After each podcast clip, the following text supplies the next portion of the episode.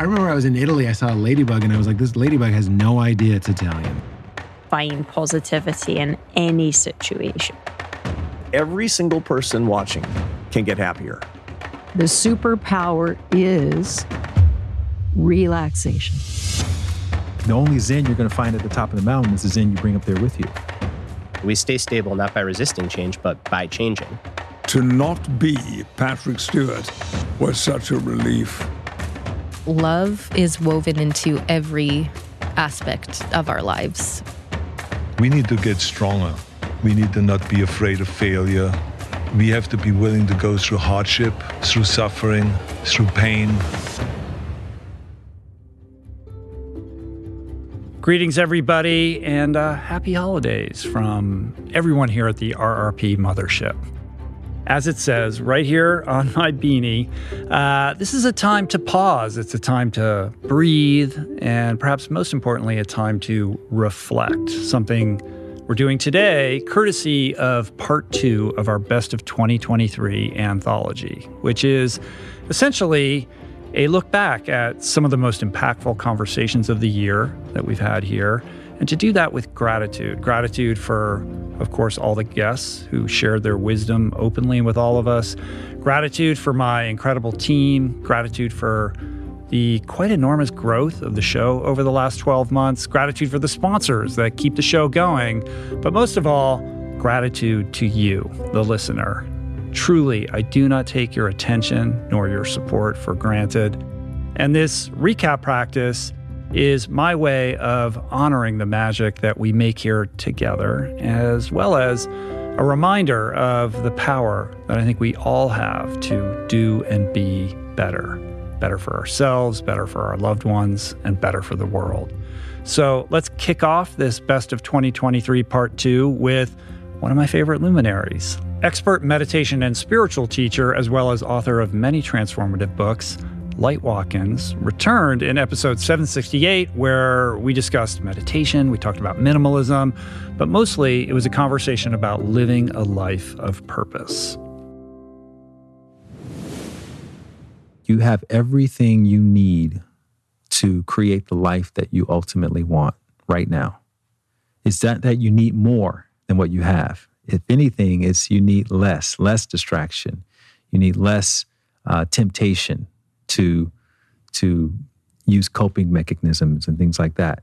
You need less stuff to buy in order to be fulfilled or happy. And so if you go inside and you start with cultivating the voice of your inner guidance and you start listening to that voice and you start acting upon that voice, that will take you in the direction of whatever it is that you envision for yourself.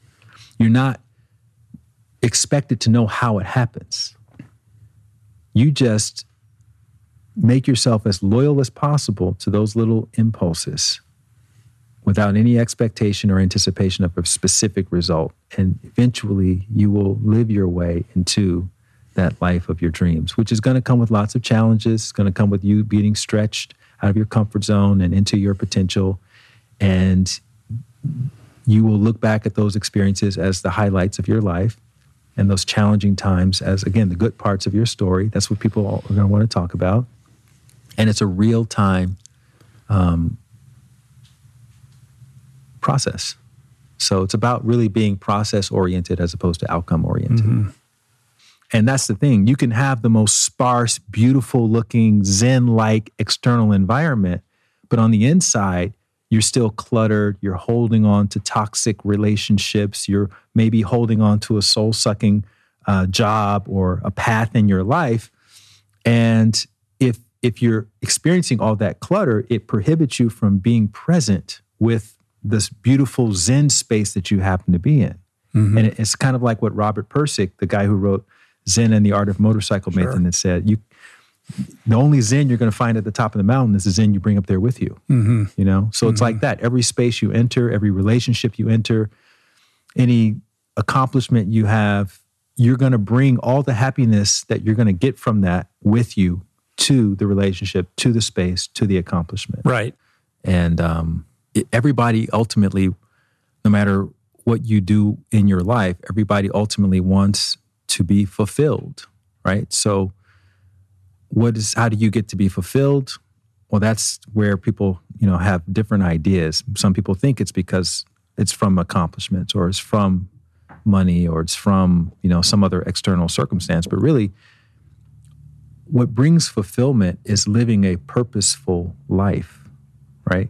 Living a. I, I was listening to a this other podcast interview, and this guy was helping people get out of prison, hmm. and he said, "There's no drug I've ever taken that gives me the same high as helping these these these inmates who were innocent get freed from prison. And you know, if you're being of service, or if you're raising a family, and that's what you've identified with as your purpose, or if you're doing something else that's related to your heart, then you're experiencing some degree of fulfillment that you would not be experiencing otherwise. And really, the only way to to know that is to have the experience. Mm-hmm. So then, how do you lead a purposeful life?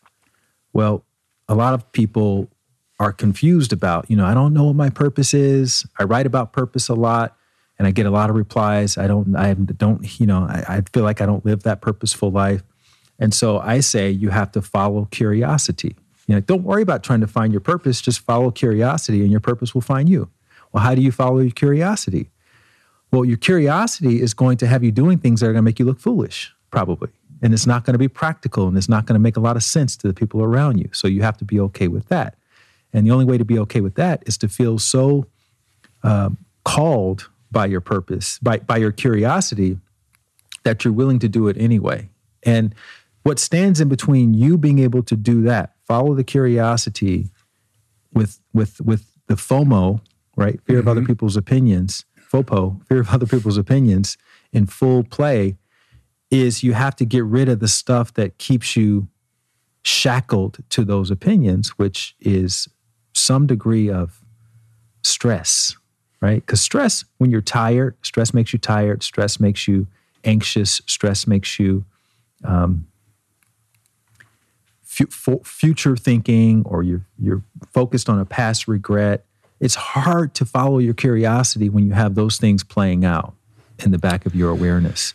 What is the process? Like, how would you, like, if if I just said that to you and I was your student mm-hmm. and you know um, your meditation student, like, walk me through how you would untangle that knot and you know get me into a place where I could hear the voice of my own innate curiosity. So that voice is in there. We usually refer to it as the still small voice, like those internal nudgings, those hunches saying, hey, maybe go left instead of going right on your commute today. Just see what happens. Or hey, go and compliment that person on their nice shoes. Or hey, um, stay at home today and, and just read a book, you know, these kinds of things. And so that voice is in there. It's a still small voice. And we had it when we were kids. Everybody has it as a kid. You know, you see kids, they can play with a stick for hours, or they can just go out and, and imagine things and make believe. And there's something that happens once you start getting schooled is you get indoctrinated to believe what success is supposed to look like, which is being disciplined, being responsible, achieving things, getting married, you know, having a good job, et cetera, et cetera. And then that becomes the primary focus. And then the voice of curiosity or the still small voice gets filed away in the extracurricular activity um, folder, where if you have enough time when you're not being responsible and you know working on your job or your whatever, then you can play around with that on the weekends. And actually, it's the opposite. We should be prioritizing that voice because that voice is keeping us on track with whatever it is that our purpose or our passion uh, truly is in this lifetime, which no one can tell you what that is. No one can, you can't go to anyone. You can't go to me. You can't go to any psychic or therapist and they can sit you down and say, your purpose is to mm-hmm. dot, dot, dot. Only you know what that is, but you have to get conversational in the language of that internal voice. Next up is 2021 Facebook whistleblower Frances Haugen, who joined me back in episode 779 to explain the nuanced impact of social media on society, as well as why algorithms prioritize extreme content and the tools available to us to combat these important and admittedly, at times, terrifying issues.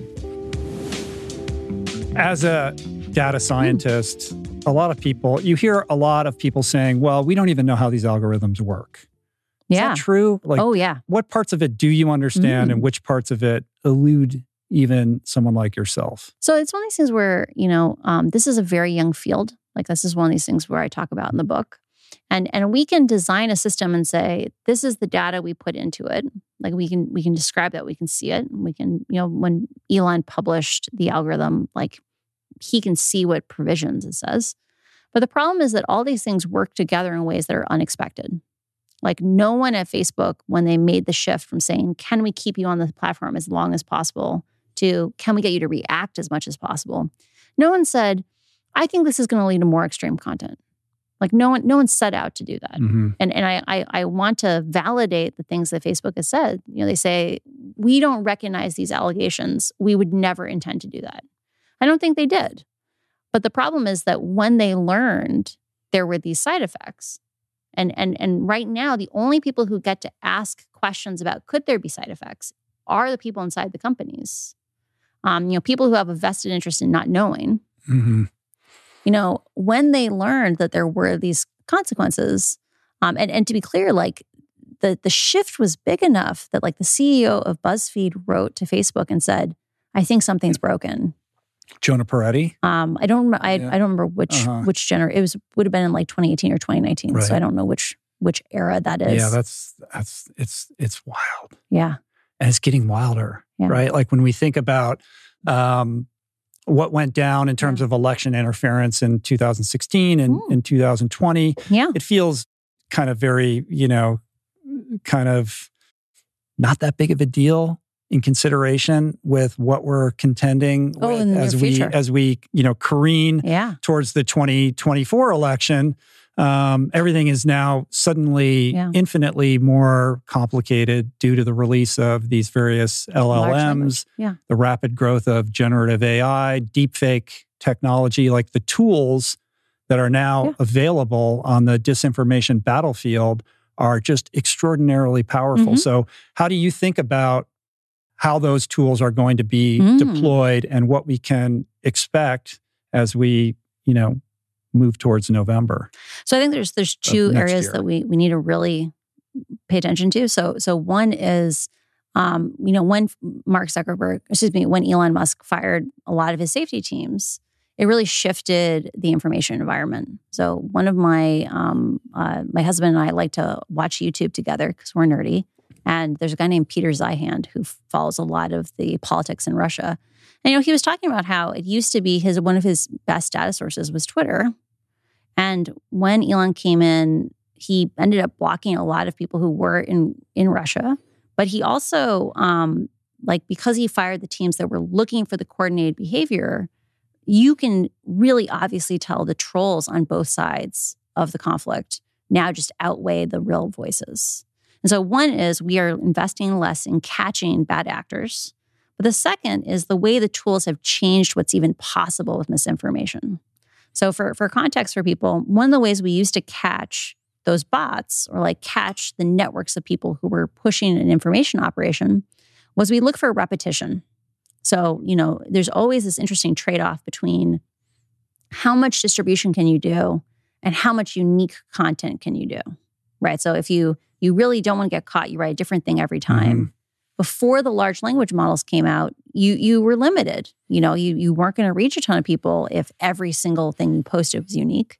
So you could start looking and saying, interesting, you keep sharing the same links, or or this group of people keeps saying very, very similar things, or maybe even the same thing. Right. And it becomes Yeah. clear that this There's a is a network. bot farm. Yeah. or- right. Um, or like China was particularly egregious at this because they would do things like they would have brigades of tens of thousands of people who would just like flood the comment threads on dissidents' posts with like just the Chinese flag.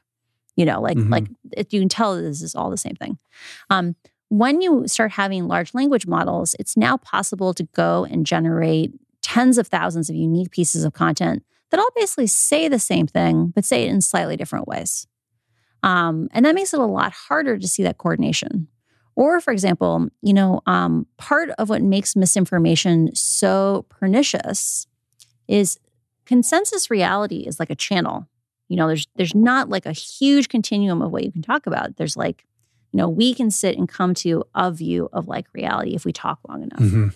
Um, when it comes to misinformation, it can play in the entire field of ideas. And whatever is like the most seductive or like uh, most incendiary on the algorithm, that's the thing that gets distributed. In a world with large language models, you can generate 10,000 different variations and send them to lots of different nooks and figure out what meme, like what idea is most seductive. And that that just supercharges what can be done with a misinformation campaign.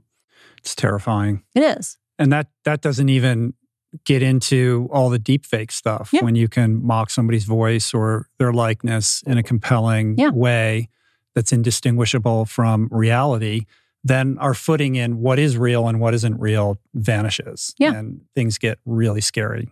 Um, it's we are living, and, and this is part of why we have to start having more transparency because we have tools where we can start saying, "Hey, we got we got to move this ball down the field." Mhm. Um, but there is no economic incentive today to do those things on their own. So what are we going to do, Frances? Yeah. Like what's the solution here? How do we how do we put a better foot forward? So part of I think the first step is is is just and this is a big part about why I wrote the book. Like I'm I think of the things that I regret the most about the rollout of my book is is no conservative media has has offered to like talk to me, right? Like I haven't been on Fox News. I haven't uh, we've reached out to a number of of That's more interesting. I, I would think they'd be happy to talk to you. I would think so about too. Because like I've been saying consistently since the beginning, you know, content moderation is a flawed strategy. But Facebook spent a huge sum of money on a whisper campaign saying, you know, she's a dark horse for censorship. Hmm. Um, and so uh, I think the place we start from is an idea that people have the right to see how these systems work, right? Like I should have the right to know I am not allowed to sell my book on Facebook, right? We, the public, should be able to see what content gets taken down.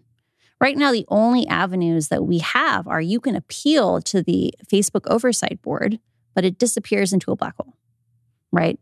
Um, things can really change if we have transparency. And, and, and so we need to first work on how do we make that a bipartisan issue? That we cannot have an information environment that is run by a private company in the dark and have a democracy. And the second thing is like, so how might we actually do that? So, um, face uh, Europe passed a law called the Digital Services Act Mhm. uh, last year. Um, I talk about it in the book.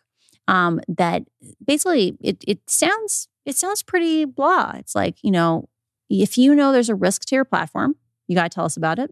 Like we know you get to operate behind the curtain, but we can't see. We'll never catch up with you unless you tell us what you already know. You have to tell us what your plan is for reducing that risk. And you need to give us enough data that we can see that you're making progress. And if we ask you a question, you have to give us an answer. and if we don't comply, So it's I think it's like 10% of global revenues oh wow, is the penalty. That's- like it's a that's a- for a real. a real Yeah. one. Though when you have a 35% profit margin, it's possible Facebook would come out and say, It's "We a- are now It's, a, 25 it's just a business expense. business expense." Right.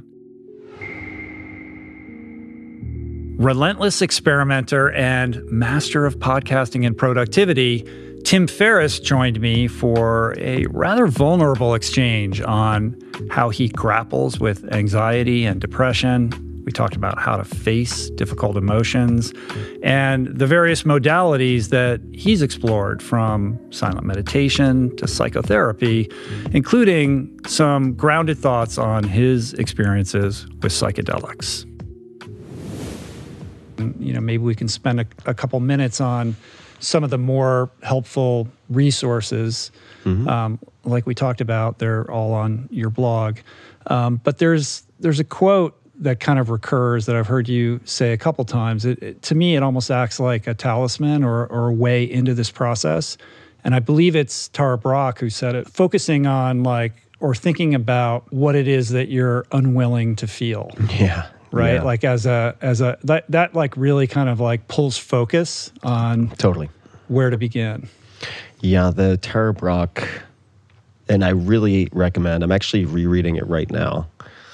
Radical acceptance. Some of you may may find that a bit nauseating in title, and I also was sort of repelled by this very generic title, but it was recommended to me by uh, PhD in neuroscience who's not in the woo camp at all, and I read it many years ago and I found it so helpful. And I've been recommending it and recommending it and recommending it. And I recommended it to someone a week. I was like, you know what? Maybe it's time for me to reread that. So I dug back into it. And I think it is in Radical Acceptance, Tara Brach, B R A C H. I think it is in that book, maybe at the head of one of the chapters where she says, A wise sage once said, There is only one question that really matters. What is it that you are unwilling to feel? And that is a very focusing question. Uh, so that is a good place to start.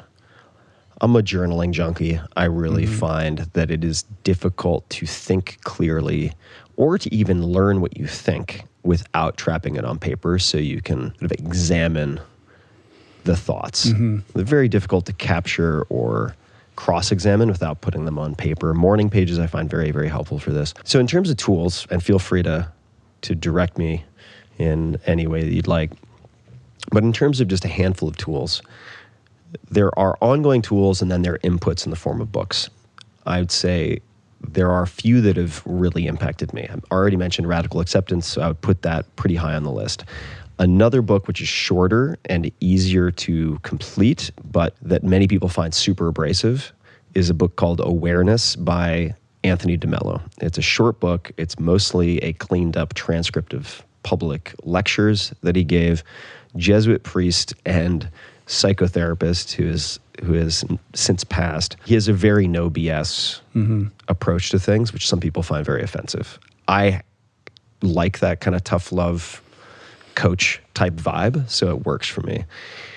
The waking up app introductory course, I think for people who have never meditated, who have the opinion, which I did for a very long time, it just ain't for me. Sitting still, humana, humana, humana, whatever you do, I don't think I can do that. My mind's all over the place.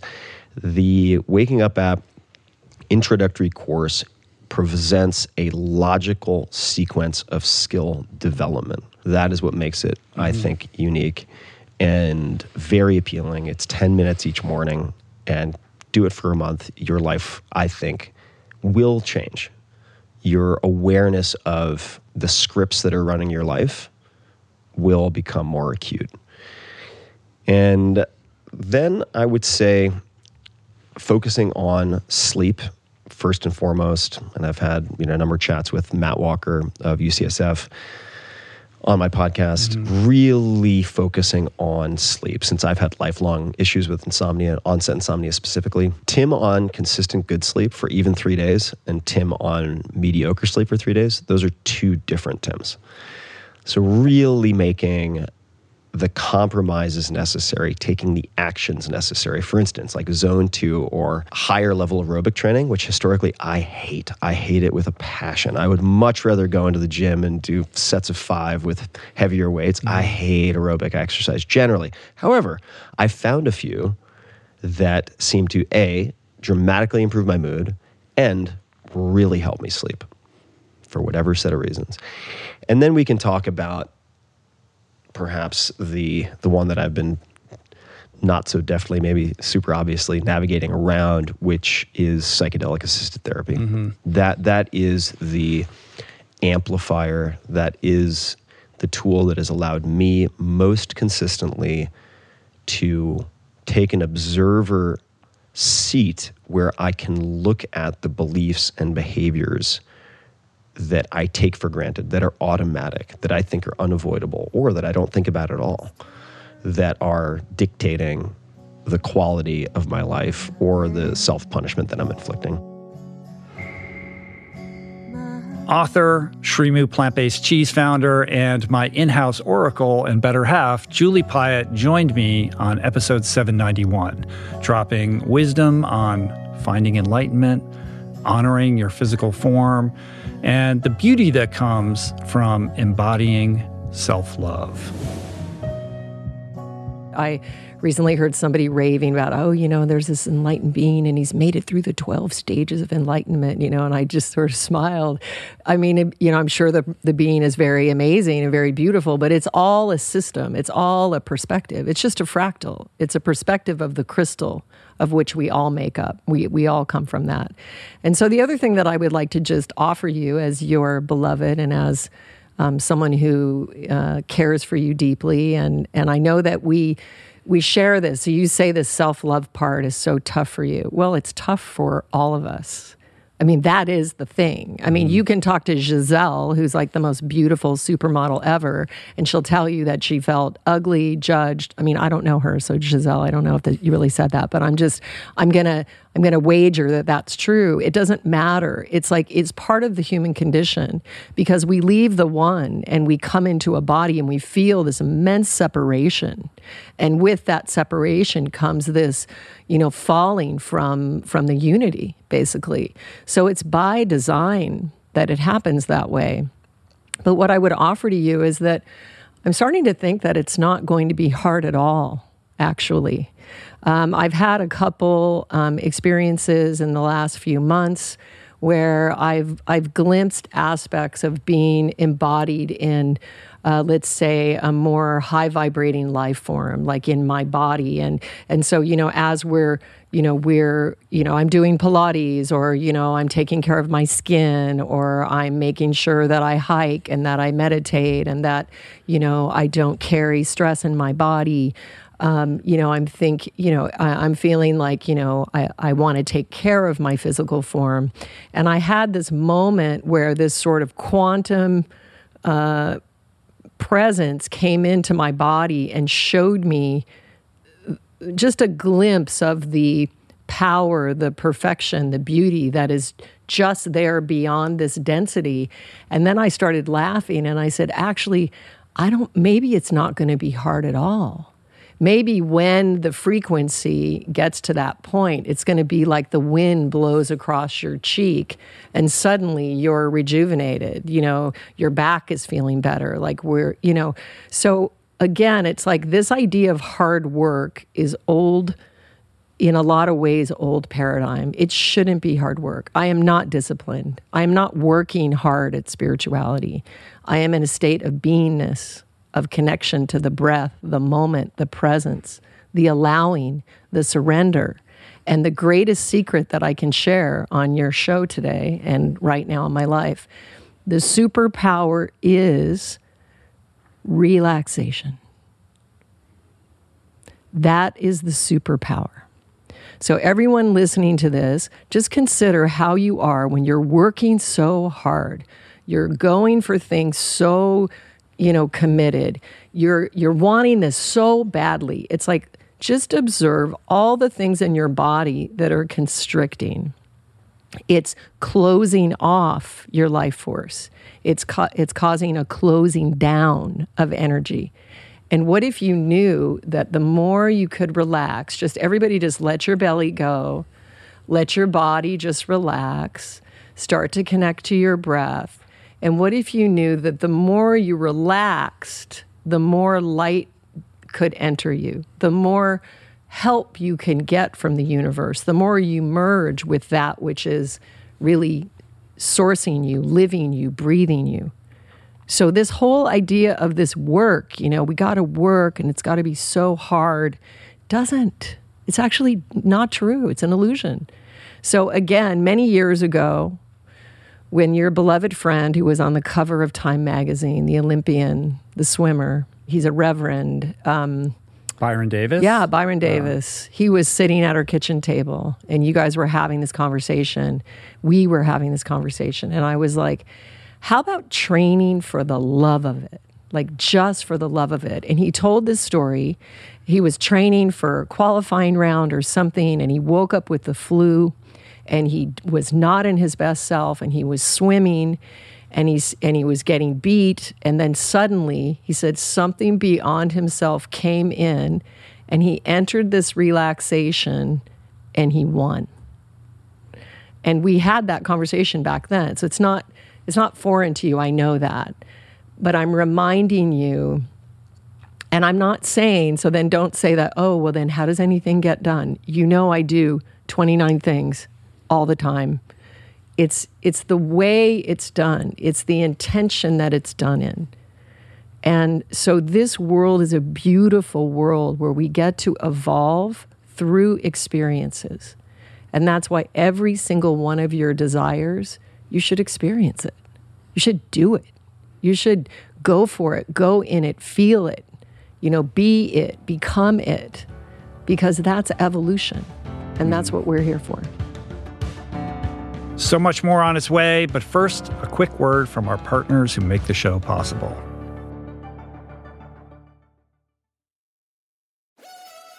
We're brought to you today by On.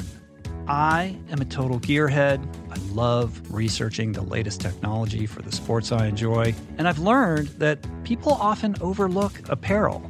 But what you wear isn't just clothes, it is, without a doubt, technology.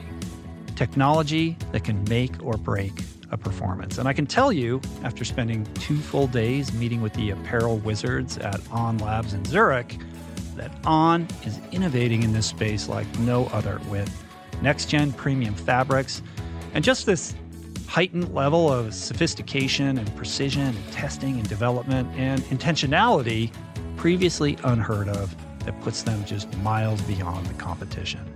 I've been rocking On's high performance running apparel, including the long tees, the weather jackets, even the climate jacket, all super lightweight, tailor fit, built to move and just gorgeous to get you out and get it done in fleet-foot comfort no matter the weather. I'm super proud to be a brand partner with this impressive team. From increasing product sustainability to improved energy return and impact protection, truly Swiss innovation at its finest. To get you moving, On is offering an exclusive 10% discount.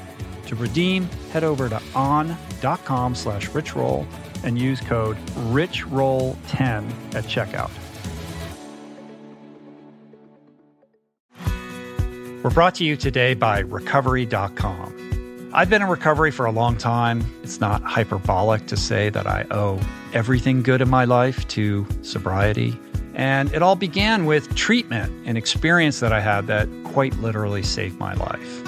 And in the many years since, I've in turn helped many suffering addicts and their loved ones find treatment. And with that, I know all too well just how confusing and how overwhelming and how challenging it can be to find the right place and the right level of care, especially because, unfortunately, not all treatment resources adhere to ethical practices. It's a real problem, a problem I'm now happy and proud to share has been solved by the people at recovery.com who created an online support portal designed to guide, to support, and empower you to find the ideal level of care tailored to your personal needs. They've partnered with the best global behavioral health providers to cover the full spectrum of behavioral health disorders, including substance use disorders, depression, anxiety, eating disorders, gambling addictions, and more. Navigating their site is simple. Search by insurance coverage, location, treatment type, you name it. Plus, you can read reviews from former patients to help you decide. Whether you're a busy exec, a parent of a struggling teen, or battling addiction yourself, I feel you. I empathize with you. I really do. And they have treatment options for you. Life in recovery is wonderful, and recovery.com is your partner in starting that journey. When you or a loved one need help, go to recovery.com and take the first step towards recovery. To find the best treatment option for you or a loved one, again, go to recovery.com.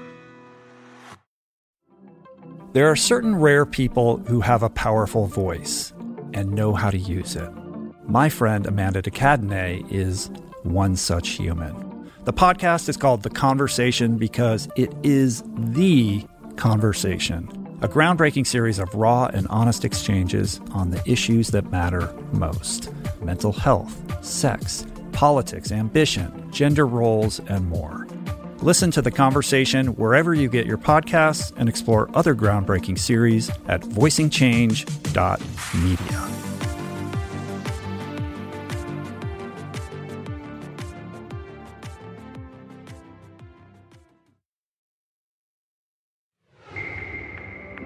Director of Nutrition Studies at the Stanford University Prevention Research Center, Dr. Christopher Gardner joined me to share an evidence based, rational model for nutritional health, as well as a discussion about how to distinguish good nutrition science from bad.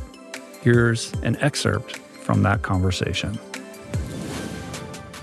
Uh, the American Heart Association has regularly, for 50 years, updated their dietary guidelines. And the previous, most recent update was 2006. And in 2021, they did it again. Didn't honestly change all that much, but they refined a few things and they spent a ton of time in this paper looking at all the literature that was available before 2006 and between 2006 and 2021 here's all the data we have on who has a heart attack, myocardial infarction, stroke, any kind of cardiovascular disease. Here's 10 domains that cover a heart healthy diet. And, and those are sort of individual things about whole grains and veggies and beans and salt and saturated fat. And they said, here's the things to include or avoid. And then the public said, so does what does that mean? Should I be vegan or should I be Mediterranean or should I be paleo? And I said, ah, you know what? We should do another paper on patterns. So instead of individual components, how many of these popular dietary patterns out there could be consistent with this set of domains? Mm. In other words, like the overlap in the Venn diagram between all of these different Yeah. perspectives. And so I want to focus on the overlap at first. So the 10 patterns we picked were the DASH uh, diet, that's the dietary approaches to stop hypertension, Mediterranean, three types of, of vegetarians who had pesca, we had the ovo lacto vegetarian, we had vegan, sort of a higher fat vegan. We also had a really low fat vegan diet. We had a low carb, a low fat, a paleo, and a keto. I hope that was 10 because we had 10 patterns. And we tried to match them up to the 10 domains. And we scored them from high to low. And Dash and Mediterranean got the best score, and Paleo and Keto got the worst score as you were matching these domains. And happy to go into some of those details if you want. But uh, one of my takeaways that I thought was great was across all 10, they all said more vegetables, more whole foods, less added sugar, and less refined grain mm-hmm. across all 10. Now, this could be a trivial response if those are things we already did. Those are four of the biggest problems with the US diet. We don't eat many vegetables. We eat a lot of ultra processed food. We eat a crap ton of added sugar and a crap ton of refined grain. So for, for me, this is a kumbaya moment. Oh my God, all the patterns agree on 50% of probably what plagues human health associated with diet. Why don't we all get together and work on that? That's no fun. Ah, yes, it's not as the clickbait doesn't Yeah. work, but we really all agree on those. And those are all big issues. The one extra one I'd love to add in there is beans. I Mhm. actually think eating more beans is probably the biggest thing Americans could do to change their diet in a positive way. And there's so many kinds of beans, culturally appropriate, lots of unapologetically delicious dishes with lentils and chickpeas and kidney beans and refried beans. Oh my God. Um, but you wouldn't get the paleo and keto in there, right? Because they're they're super low carb, and beans are full of carbs. Mhm. So if you after the the four things I mentioned first that they all agree on, the next ones I would add would be beans. We kind of all agree on come beans. next. Yeah. Yeah. I mean, I like that way of looking at it, like this heat map sort of um, perspective that allows you to transcend all the labels and the tribalism and all of that and really just focus on, you know, this is, I think you've characterized this as being like 50% of the, but it's, it's kind of like 90, 90%, isn't it? I mean, it's really like if you do those four things and then maybe the fifth with the beans, like you're on the five yard line pretty much, right? And and ano- so and another way to appreciate uh to yeah acknowledge that appreciate it is I do think there are arguments for some of these low carb, low fat, high protein individual For things whom and when. at Under- the margins. under- yeah, at under the margins. yeah. After you got the upon- foundation right. Yeah, so there'd be a lot less bickering if yeah I do all these things and huh and I actually prefer avocado to steel cut oats or something. I I I prefer this higher protein to this higher carb, whatever. Yeah, I think you could hedge your bets and at that point sort of biohack your own metabolism and come up with something that's a little better for you than the other thing. But can you please fix the first 50 or 90% because we all agree on that and you're mm-hmm. doing that wrong. Right. So this first tier of the heat map, less added sugar, less refined grains, way more starchy veg, more whole foods, less ultra processed foods, and then with the footnote around beans. But then there's a tier just below this, right? Okay, we've done that. Now, how do we get to the next level. And Now I would flip that the- one little thing you said, starchy veg. So the one things they all agree on is Oh, non-starchy meant- veg. That's what I meant to say. Right. Sorry about Broccoli, that. Yeah, yeah, yeah. cauliflower, leafy greens, red bell peppers. Yeah. Um, but then then you get to the the avocado, the avocados, the nuts, the seeds, the olive oil, fruits. Are we going to eat fish? Are we going to eat eggs? Like Right. that kind of all falls into that next tier. You're talking about this this core that has a second ring, and my second ring is beans. Oh my god, with lectins. Fruits. Oh my god, they have sugar. Nuts. Oh my god, they have fat. Eggs. Oh my god, they have cholesterol. Fish. Oh my god, they have a face. You know, at that at that second level, the lectins don't matter. The sugar in fruits is fine. It's in the food matrix. The nuts have unsaturated fat. So that next tier of foods is pretty good. Mm-hmm. Um, but it's at the margin after you deal with that thing in the middle. And let's assume we've now mastered this tier. Okay. What comes next? Ah. Where, where are we going to? We're going to go behind the velvet rope and Yeah. you know put the cherry on top of the sundae. Yeah. So to be honest, Americans eat too much wheat. They eat, eat too much grain. They even eat too much whole grain bread. So glycemic index is how fast the glucose from the food you're eating ends up in your blood. And a shocking thing for people who read into this and look it up is that white flour bread and whole wheat bread have the same glycemic index. It's like, wait, Very high. high glycemic index is not good. I, I switched from white flour to whole wheat flour. How, why wasn't that better? And the reason it wasn't better is because it was ground to a powder and most of the digestion was done. So the time it takes you to eat it and absorb it is really small. If you had used the whole grain, which is the wheat berry, it would have taken much longer for your enzymes to digest it and make the molecules small enough to absorb. So you were saying go to the next level of these concentric rings. So grains. So a funny thing that I learned from doing some studies related to protein and trying to figure out where our protein comes from is looking at the USDA's fabulous website of all the food we produce and what we eat. And under grains, it said, okay, grains include oats and barley and wheat and this other thing. But because Americans, uh, 90% of the grains they eat are wheat, we're simply using the value for wheat for this thing that we're analyzing. Mm. And I stopped for a moment. I said, really? There's all these grains out there, and 90% of what Americans eat is wheat. And most of that is bread, right? Pizza crust, donuts, uh, you know, some kind of bread like thing. So at that next level, I think is grains. So I've actually, I hosted a debate one time between uh, a paleo person and a Mediterranean person and a middle of the road person. And I tried to force them to say, What do you agree on? I know you guys disagree on some things. What do you agree on?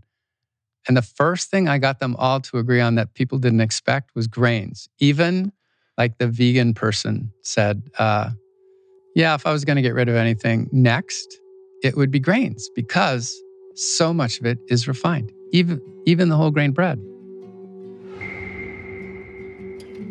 Your darkest moments will either break you beyond repair or they're going to make you stronger.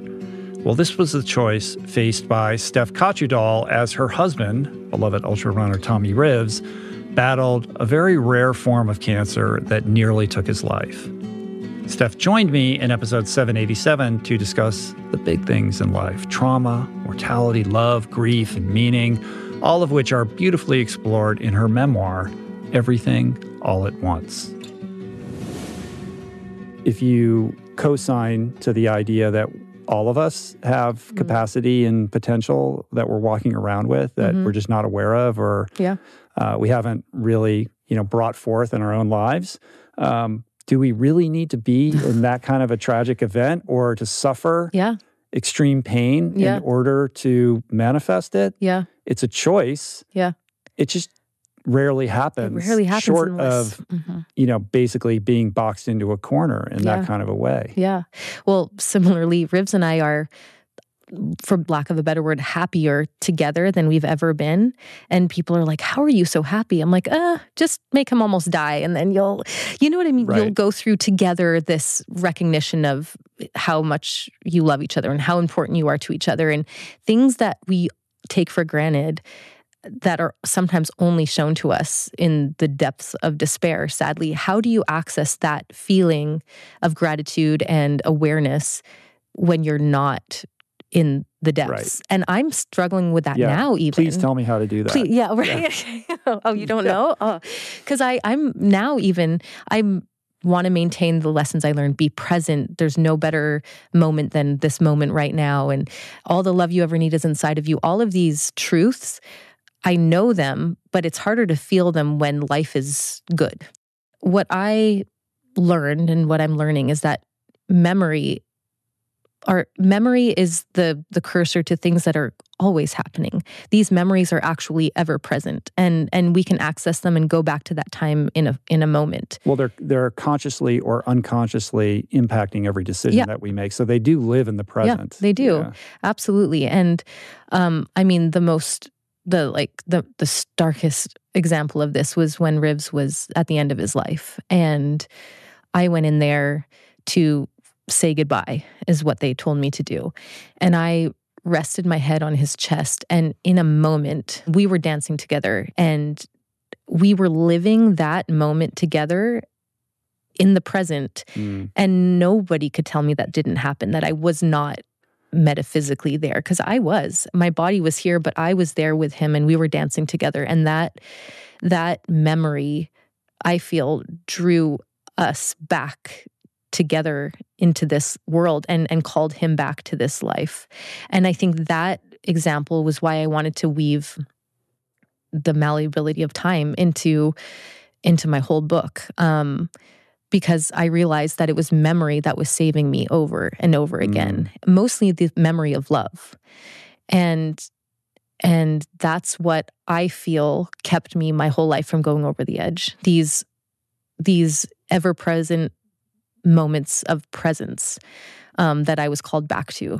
And um and on the other hand, Rivs, he lived lifetimes in his coma. He was he, i mean he has some incredible stories about where he was and where he went and how many different families he had. And and who's to say that those weren't real that those weren't really occurring lives you know Mm. I, i'm not i would never say he says some of those memories of when he was in the coma feel more real than this life memory you know Wow. so I'm really, really interested in the quantum aspect that I don't, I wish I understood on a physics level. Yeah. Um, but I, all I know is my experience with, with time. And, um, yeah. So what do we take from that? How are we supposed to interpret that? Or how is that meant to, from your perspective, inform our lives? I mean, really, it's that love is woven into every aspect of our lives in in the form of memory, um, and that in the most tragic moments, love or the memory of love is still there.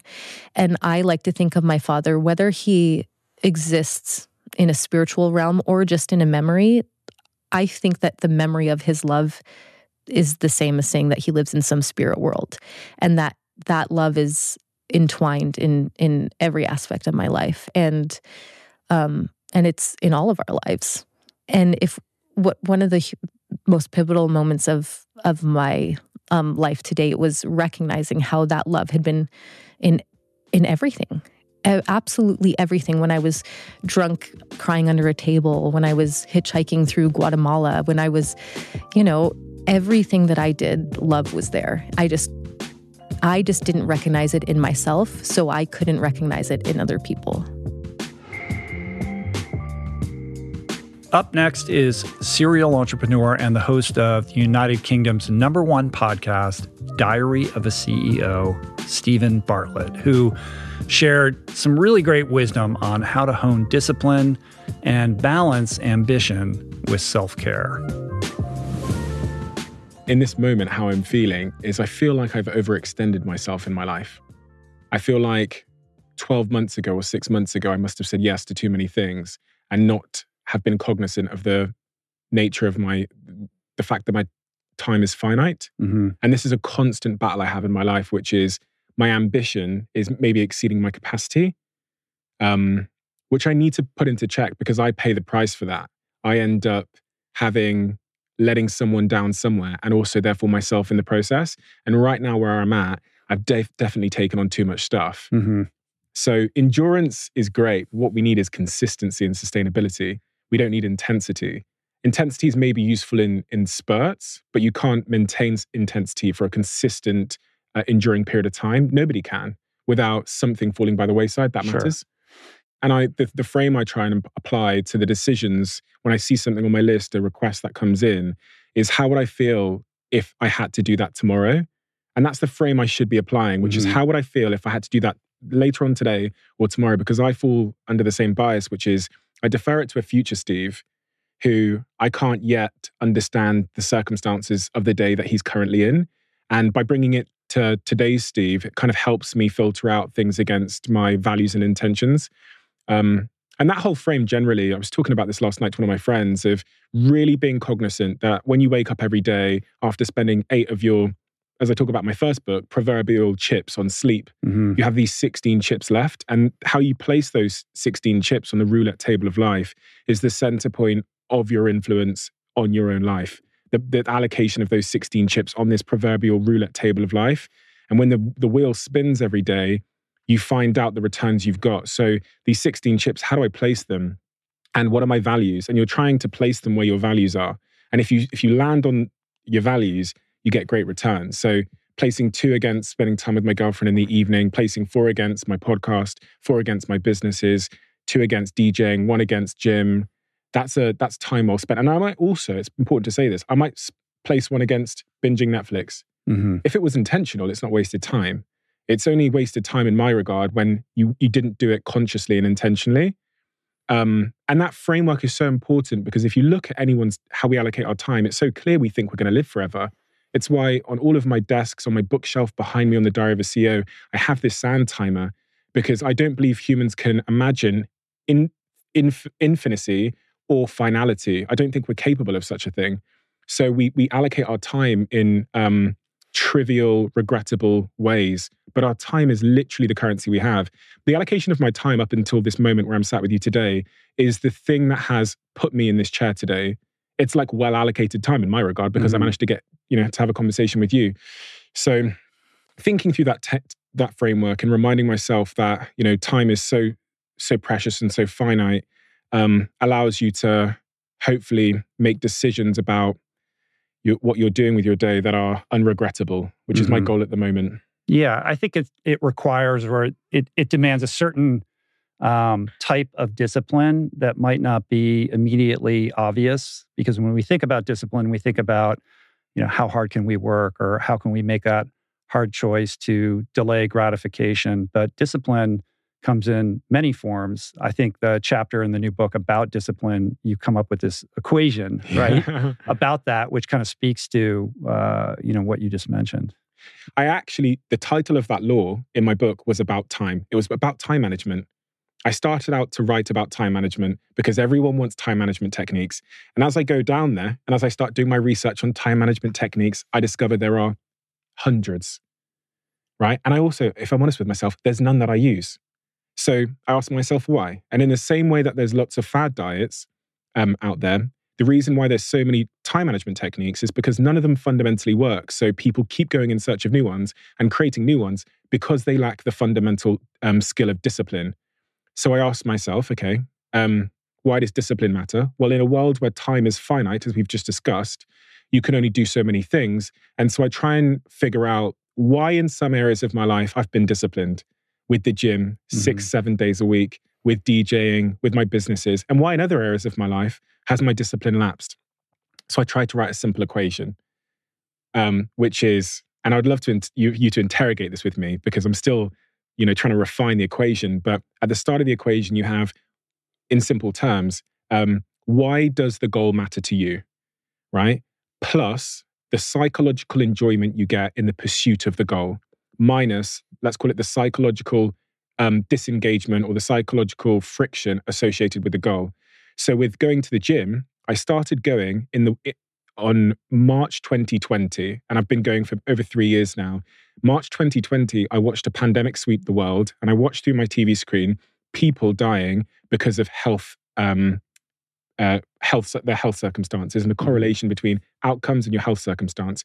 It was so traumatic to me that it in, increased my why to, a, con- to so much so that the habit stuck. And it was so clear to me now that the foundation of all my goals, my businesses, my girlfriend, my relationship, my dog, my family was my health. I saw the tectonic plate shake um, underneath everything I care about. Um, the pursuit itself of going to the gym is psychologically enjoyable as long as the gym is close and as long as um, it's private. Mm-hmm. so I'm not spending a lot of time just talking about the podcast with people, um, minus the friction associated to it. So reducing the friction means me finding a private gym. I actually stopped going to the gym when my uh, when people knew who I was because I people came up to me a lot. The friction increased. Mhm, mhm. And uh, uh, uh, Simon Sinek challenged this the other day with me, and he goes, "Well, you know, like I get up every morning and I go and empty the bin outside my house because." He goes, "I don't enjoy that, and it's not meaningful to me." I go, "Yeah, but it is, Simon, because what happens if you? So if we examine that through that framework, what happens if you don't empty the bin outside your house, Simon?" Well, you're going to get fined and it's going to overflow for the whole week. So your why is actually pretty high. The psychological enjoyment is low. Sorry, the, the enjoyment is low and the friction is high, but the why is higher than the friction is. Getting out of bed at 8 a.m. It matters more to you, the why, the pursuit, you know, achieving that goal, than the um, friction is unmotivating for you. If at some point they reduced the why, so you would no longer get fines and you had a second bin, you wouldn't get out of bed. The friction would win out. And so the reason it's important to think through that framework is you can influence it. If, if there's something in your life where you're not disciplined, you can focus on those first that first half of the equation. Remind yourself why this really, really matters to you, and then do everything you can to make the pursuit of the goal as enjoyable and as engaging as you can. Mm-hmm. What do you do when you have two very different dreams vying for your attention? Well, this is the dilemma faced by five time world champion professional triathlete and the Oscar nominated screenwriter of last year's Best Picture winner, All Quiet on the Western Front. Her name is Lesley Paterson, and here she shares some wisdom gold from that exchange my whole life. Like there's athletes and there's artists. Right. And never the twain shall No. meet. These are people who are configured differently. Yep. And you it's up to you to figure out which one of those two if you're interested in both, you kind of have to pick one. Totally. And no, and nobody's going to yeah. tell you that it's cool to do both. No, absolutely. And and you're kind of like an outlier in both, right? So, you know, as an athlete, you're you're, you know, everyone makes fun of the artists and they have a completely different time clock. They stay up all night, they Mhm. smoke, they don't take care of their bodies, they have they cannot understand the athlete. Um, and then equally, you know, um, the, the the the the artist is like, you know, they have no sense of the athlete, what that's like. You know, n- neither camp can truly understand, and yet I feel like there's so much similarity, and there's so much you can draw down from from each from each craft. So what would be some of those things? So I think the main thing is the discipline that I learned from sport uh, really help the creativity because as ethereal as being creative and when is that good idea going to come, if you still give yourself some sense of structure, then you're working towards something. Mhm. Uh, and certainly when it comes to to screenplay writing, right? There's a lot of structure. It's almost like if you know the structure enough, then you can let it go and it becomes intuitive. And that's the same in sport. If you train enough to push yourself to the limits enough, then in the race, you'll find your zone. So it's kind of like the same. Um, and then equally, I think in sport, if you really want to get to the top, you have to be creative. You have to think outside the box about how you're going to push your mind and your body to truly achieve greatness. And, you know, I went down a lot of systems in sport, you know, a lot of national bodies, the British national body. And certainly this was back kind of in the 90s and the early 2000s when they weren't as developed as they are now. But it was so, it was like, okay, there's one way to do this. And Right. if you're not good at this one way, then you're never going to be a world champion. And I wasn't good at that one way. And I'm like, well, yeah, but I still think I could be good. Mm-hmm.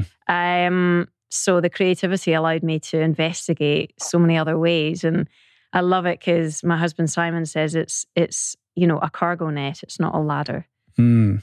to the top. Explain that. It's So, a cargo net. A cargo net means there's many different ways to the top.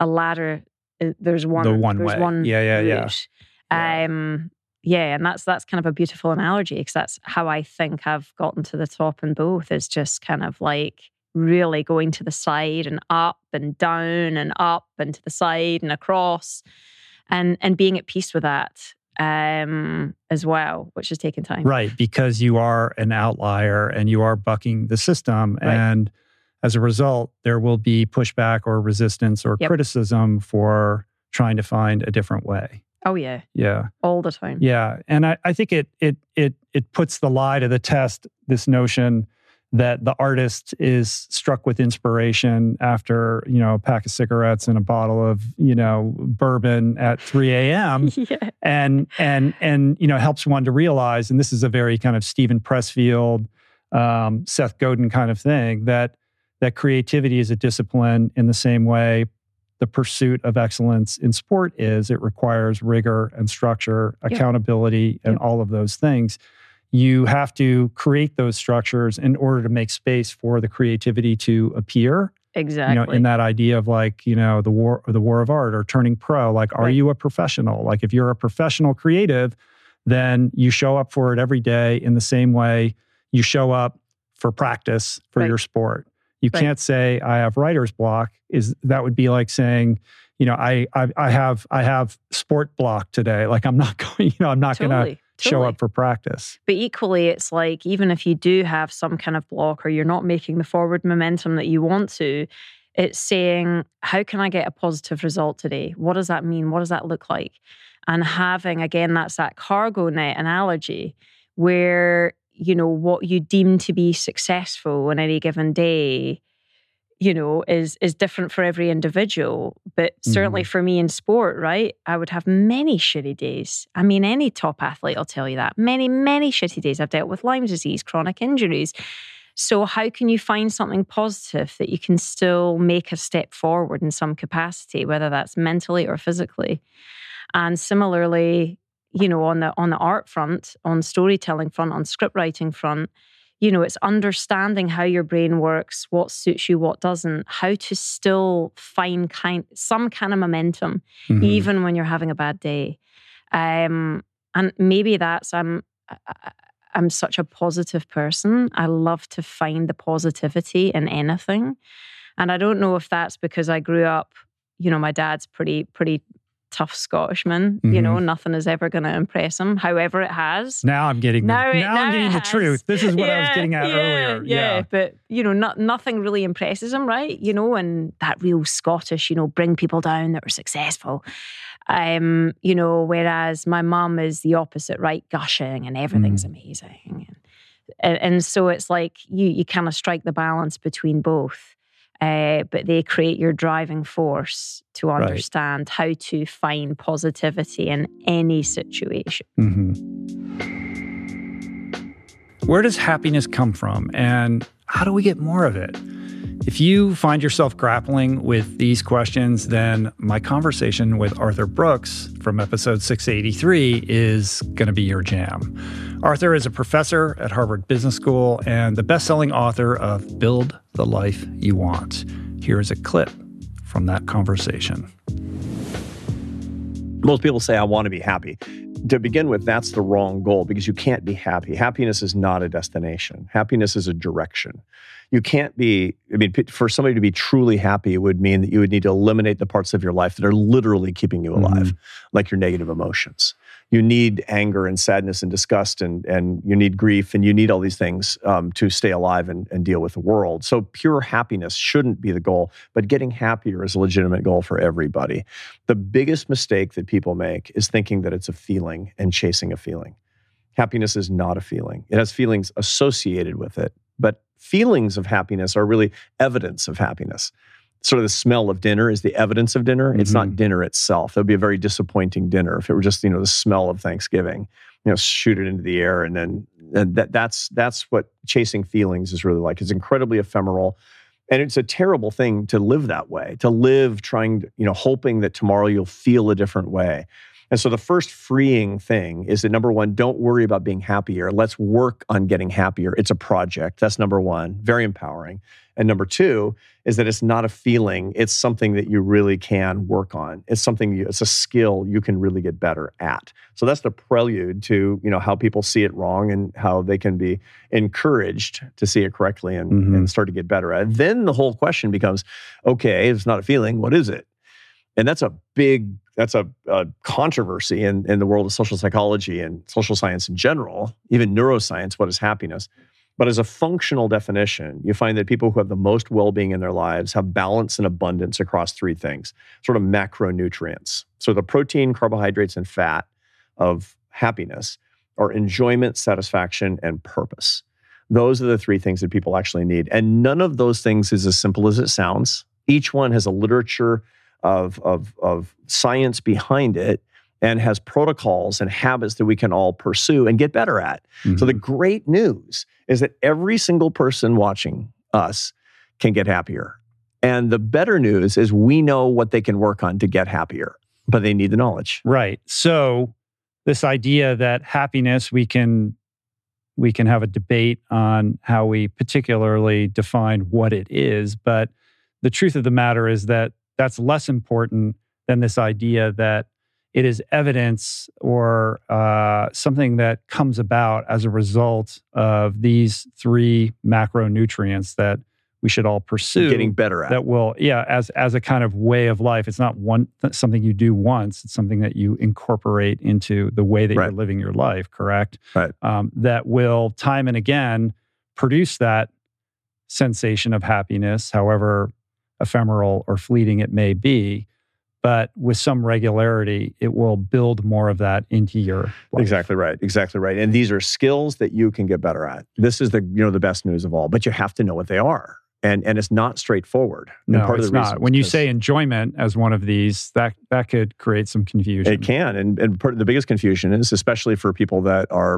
uh, really into improving themselves through knowledge that they can get on, you know, the Rich Roll podcast, for example, is they might make the mistake of thinking that enjoyment is pleasure, and it's absolutely not. Pleasure is a, is a limbic Mhm. phenomenon. It's an ancient phenomenon. It's a signal to you that something is going to be good for your survival or passing on your genes, but p- the pursuit of pleasure will not bring you happiness. It will bring you addiction.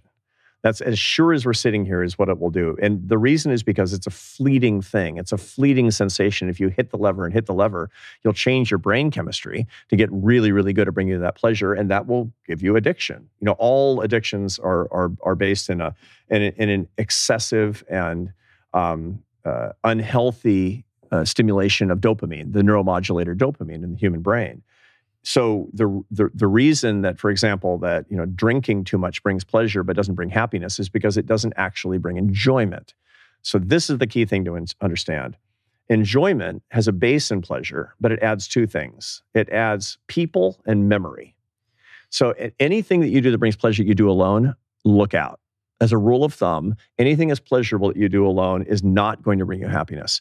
You need people involved and you need memory which is part of your prefrontal cortex is your executive function has to be involved in that.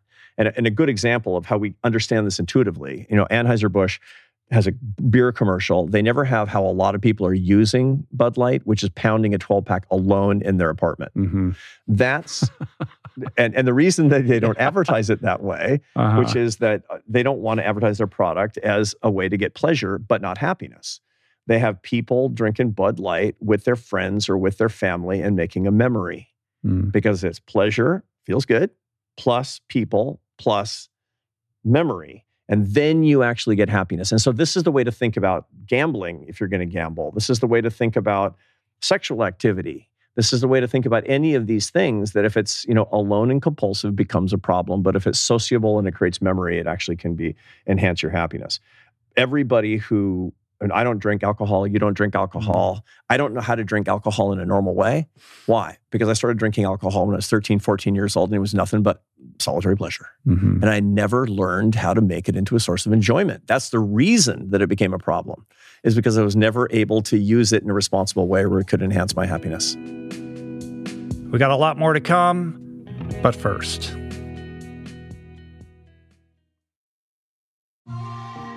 I'm super proud to announce my next venture, Voicing Change Media. This beautiful consortium of thinkers, storytellers, artists, and visionaries, all committed to fostering meaningful exchanges and sharing thought provoking content. Voicing Change Media will feature shows like The Proof with Simon Hill, Soul Boom with Rainn Wilson, Mentor Buffet with Alexi Pappas, Feel Better Live More with Dr. Rangan Chatterjee, and The Conversation with Amanda de Cadenet. You can explore this network and all its offerings at voicingchange.media.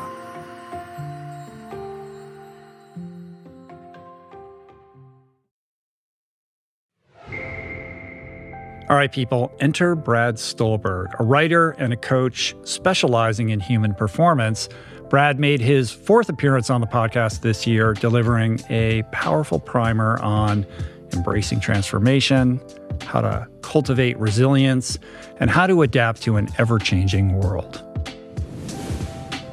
We tend to think of change as something that happens to us or these singular events when in reality, we are just always in conversation with change.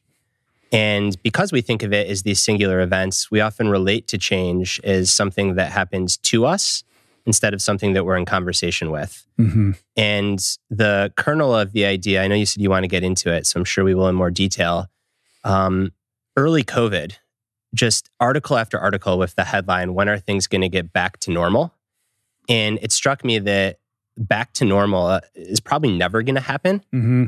And um, then I did what I do, which is I got really curious and I started looking at the literature on how we think about change and um, realized these two competing models of homeostasis and allostasis. And we spend a lot of time thinking about homeostasis, and that's kind of the, um, the conventional prevailing model, but it's not necessarily the best fit one.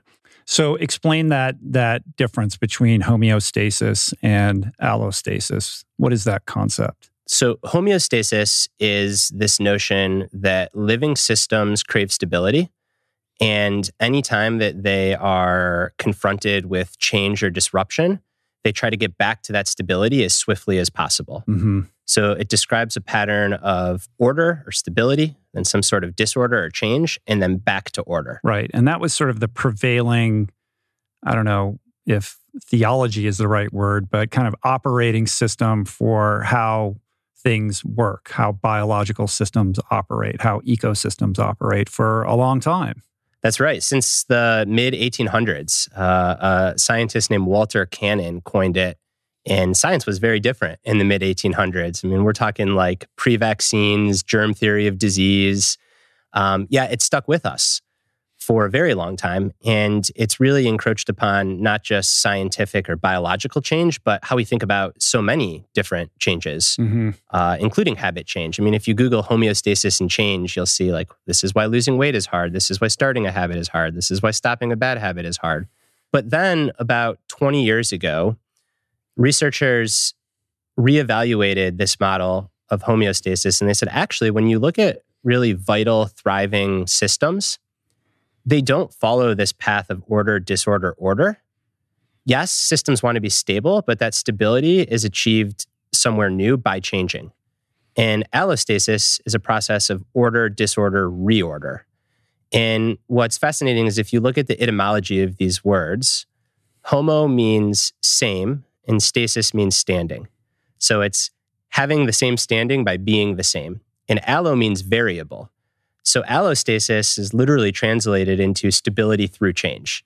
Mm-hmm. And I think that it's this beautiful double meaning where the way that we're stable is by being able to change to some extent. So we stay stable not by resisting change, but by changing. Extrapolating on that idea, you can't help but think about evolution. Like if it was order, disorder, order, there would be no evolution. It is only through the reordering that you see the adaptation, really. So, what you're saying basically is there's a status quo, there's an intervening set of circumstances, and then there's an adaptation to those circumstances that hopefully creates a new version of that impermanent homeostasis. That's it. Yeah. And, and evolution is, I think, change on the grandest scale that we know of. And you see allostasis playing out at the species level, but then you zoom in on a given individual mm-hmm. and you think about personal evolution or how we grow over the course of our life. And it's very much the same. Like we're constantly somewhere in that cycle of order, disorder, reorder. And even if you lived in um in like a container that was completely shielded from the elements, you're still aging. So like I think it is really helpful to think of your identity like a house. And within that house, you want to have some different rooms. And you might have the room of parent, of partner, of creative, of athlete, of employee, um, you name it. It's okay to go spend all your time in one room for a season of your life, maybe even a few, right? I mean, a couple books ago, right, I co wrote The Passion Paradox. It's literally in the subtitle, like a guide to going all in. So it's okay. You don't have to balance your time across all five of those rooms or six of those rooms.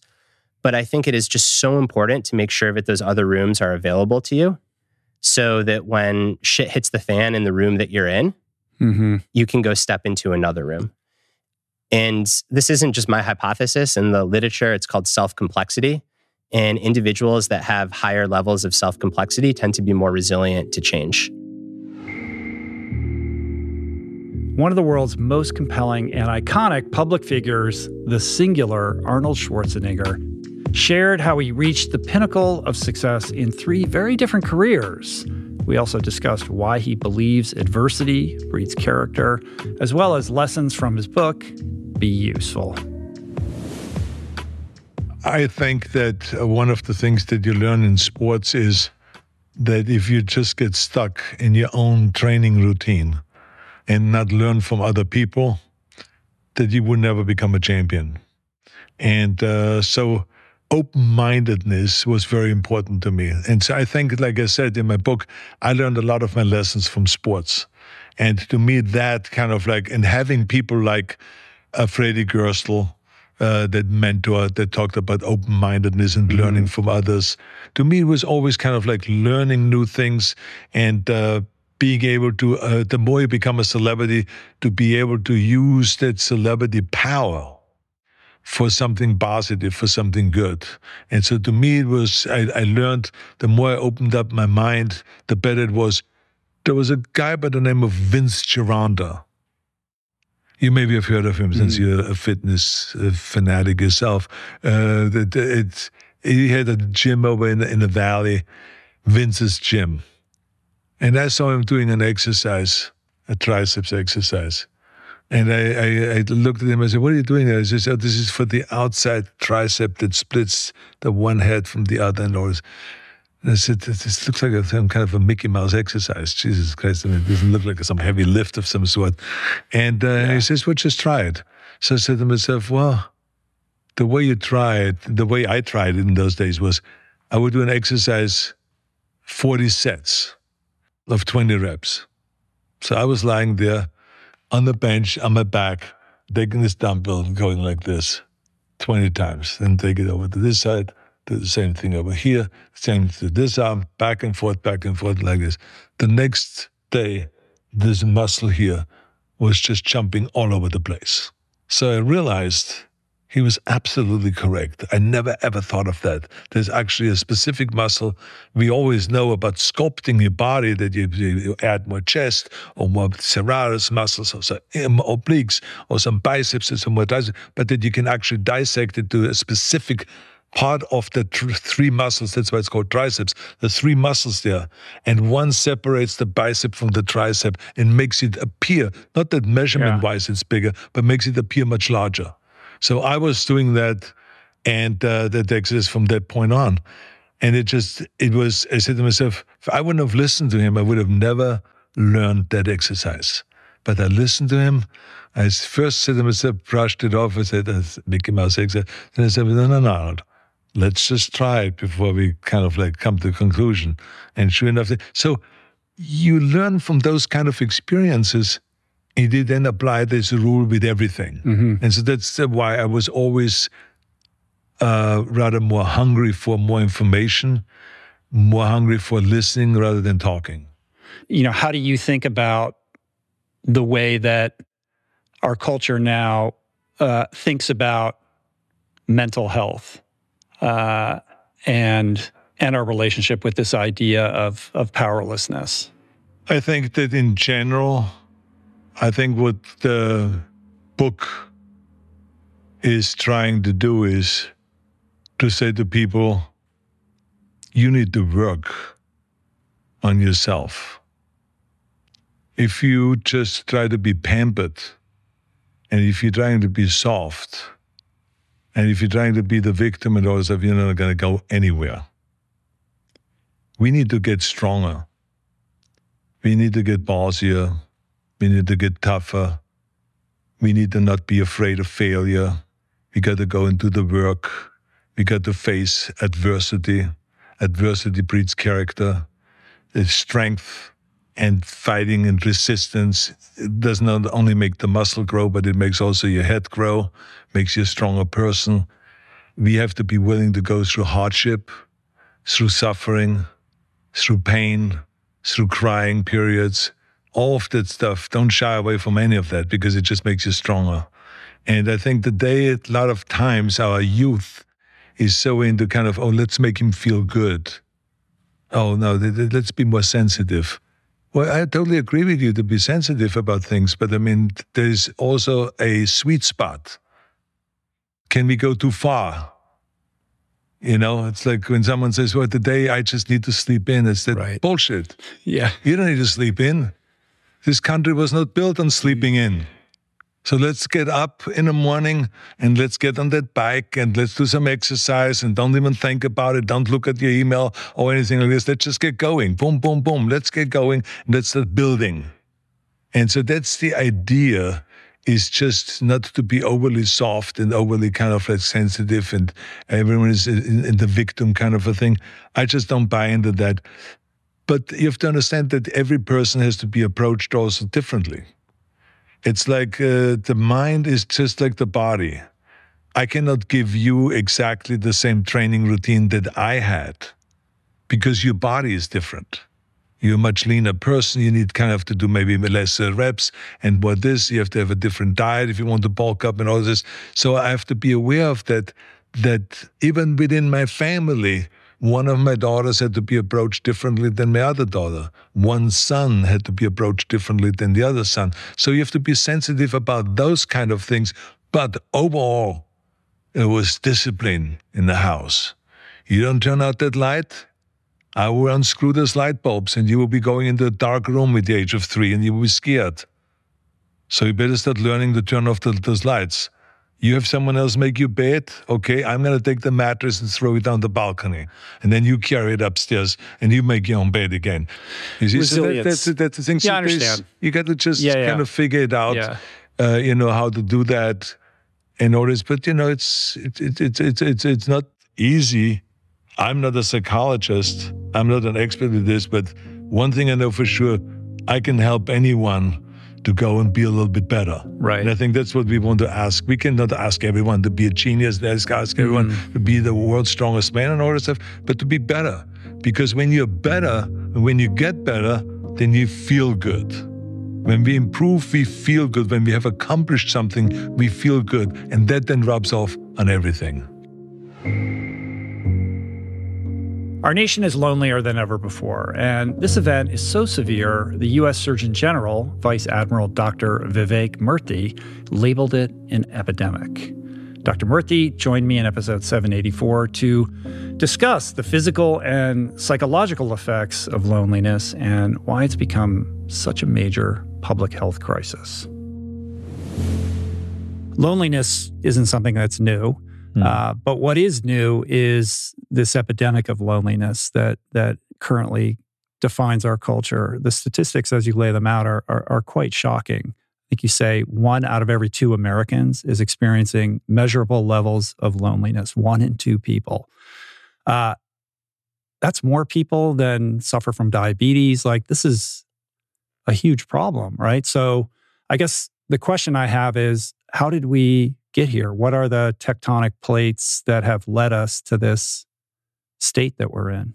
Yeah, it's the numbers are quite shocking, and you're right that this is extraordinarily common. And as as surprising as the one in two number is, the rates of loneliness are even higher among young people, Mm-hmm. um, which surprises people who think, "Hey, aren't they connected by technology?"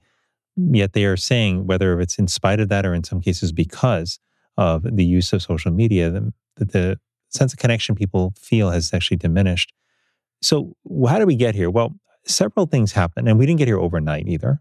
But I think that our sense of disconnection has been building for some time. So, here are a few things that started to happen. Uh, you know, as over the last 20 30 years, we have become more mobile, right? So, we move more often for work, Mhm. for school, and we often move multiple times, sometimes in a short time frame. Uh, whereas before that, people would often stay in the areas that they grew up in. They would um, stay connected to the people they were friends with in high school. They still lived around them. Uh, but as you move more, communities become more fragmented. So that's sort of one piece. The second thing that has happened is historically, going back generations, um, people tended to live in extended family environments. Uh, and so, you know, not that that was all simple or that was, was all good, you know, but uh, but those environments, you know, more often than not, ensured that people were connected with others.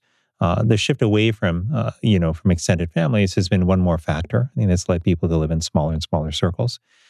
But the other factors I think that are important here is that we've also seen over the last half century a significant decline in participation in the community organizations that used to bring people together, uh, particularly faith organizations, uh, but also service organizations, recreational leagues, youth leagues. Um, these used to bring folks together from different walks of life um, to get to know one another, to break bread together, to engage in activities together. Um, but that opportunity has also uh, been lost. Uh, two other factors worth mentioning. One is the rise of what I think of as convenience technology, right? So today, if I I can sit in my home and get groceries delivered to me, I don't really need to go to a post office. I can get most things I need from Amazon. I don't need to go to a store. Uh, my need to go out and have interaction with other people is dramatically lower, uh, just from a practical standpoint. Um, so we have lost actually a lot of those informal loose ties, uh, if you will. But finally, I think we have to look at the phenomenon of social media itself, uh, which has dramatically transformed how we interact with each other and also has transformed how many people see themselves and their friendships. And this is particularly true for young people. But while there are some benefits uh, of social media, it can be helpful to get messages out, to share useful information, to share honest reflections with a large group of people. Uh, far off, more often than not, what we're finding is that for many people, uh, well, I'll just tell you what young people tell me most commonly. They tell me three things. They say their use of social media often makes them feel worse about themselves as they're constantly comparing themselves to others, makes them feel worse about their friendships as they're constantly seeing what other people are doing without them and Mhm. feeling left out. But third, they say that they can't get off it either because these platforms are often designed to maximize how much time we spend on them, not necessarily the quality of time, but the quantity of time. And what, what is happening, especially to many young people, but frankly to many older people as well, is that that is taking time away from other critical activities like sleep, like in person interaction, uh, and other activities that are essential for our health and well being. So you put all these factors together, Rich, and what you see is that we have become lonelier, we've become more isolated. And I think we realize, and this is not just an American phenomenon, by the way, uh, this is a broader feature of modernity uh, that the UK, Australia, Japan, and many other countries are experiencing as well. Um, so we've got to, to recognize that. Uh, and it doesn't mean that we should go back to 1920 or 1930 or 1950.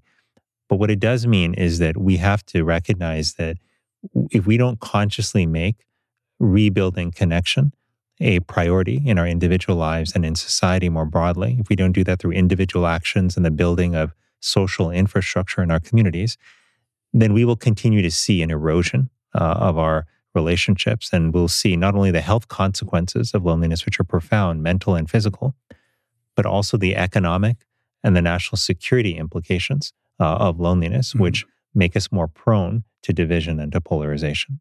So we've got to make that choice. And right now, it feels like the choice is being made for us. That we're steeped in this information environment that's extraordinarily negative, that's telling us everything is broken about the world, that nobody can be trusted, and that everyone is only out for themselves. We've got to turn that off and tune in uh, to what's actually happening in our communities and choose, again, love. I always say that every decision that we make, we can ask ourselves a question Am I making this decision um, out of love or out of fear? And if we choose love as often as we can, then we'll build the kind of life that feels good for us that's good for our communities, that our kids can be proud of, and that will help create the world that ultimately future generations need. 2023 marked the return of comedian and fellow podcast host Pete Holmes.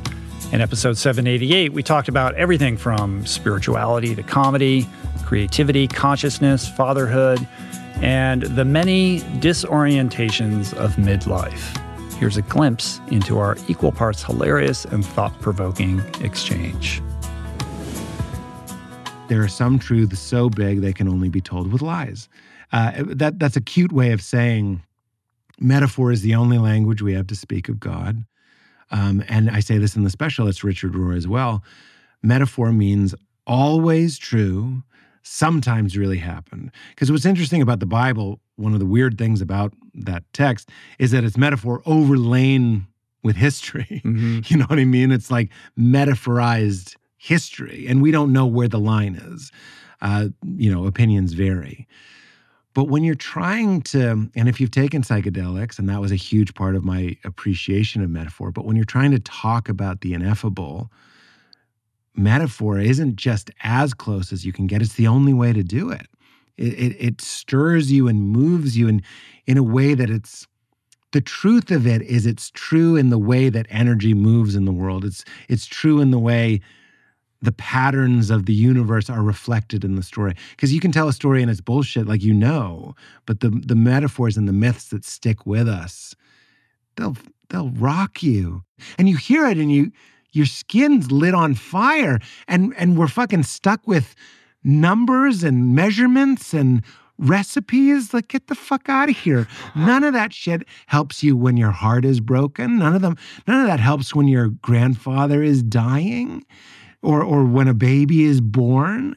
Like poetry is similar. It, it, get that shit out of here until your wife leaves you. Then William Blake gets a lot more important. Mm. But we've become interested in or, or fascinated or obsessed with the quantifiable and the reproducible and the and the and the material. And it's like, okay, but you know, we're leaving a lot in our rear view that, that that's essential. Yeah. You know, it, it's so emasculated in our culture. Well, because you can't have sex with it and you can't sell it, really. You know what I mean? So, like, what are you doing? Mm-hmm. I'll tell you what you're doing is you're feeling more at home in the universe. This is my whole thing. The fact that it's like cowardly to go to therapy, like like the people where I'm from, if you say you're in therapy, they're like it's like, oh, Yeah. I'm like, is there anything more cowardly than not facing your demons? Like, who's the coward? I, I might just be sitting on a couch, but I'm going into the cave where the Vader mask cuts open and it's my face. Like, that's the hero. And and it's easy to do the same with spirituality. Be like, it's a bunch of lies. Yeah, Santa Claus isn't real. Great. But what is the story of Santa Claus? What is the point? What is done in secret is rewarded, or whatever it might be. I don't know, man. Literalism is a fucking terrible body to snuggle up to in your bed at night. And and the warm hmm. bosom of myth has kept human beings alive. And by the way, don't get me started. Every video game, every movie, it's all right there. Sure. Every Avenger. Get the fuck out of here. you know? and, and, and Joseph Campbell is like the gateway drug. Yeah. For a lot of people, especially in this town. That's right. Well, he changed my life. He said God is is a metaphor for a mystery that absolutely transcends all categories of human thought, including being and non-being. So I, that I could get on board with. That's a God. I, I feel like that's a God anyone could agree on. It's a metaphor, meaning God is not an old man in the sky. An old man in the sky is a metaphor for a metaphor. God itself is a metaphor, and a metaphor for that metaphor is an old man in the sky. Old, he's older than you. He's been around. In the sky, has a higher perspective than you. On a throne, he's powerful. Sure, these just ways of understanding a force, right? But that's a metaphor for God, which is itself a metaphor for a mystery. Something unknown is doing something we know not what, right? That we so this is also in my special. Barry Taylor, the road manager for ACDC, says God is the name of the blanket we put over the mystery to give it a shape. God is the name of the blanket we put over the mystery to give it a shape.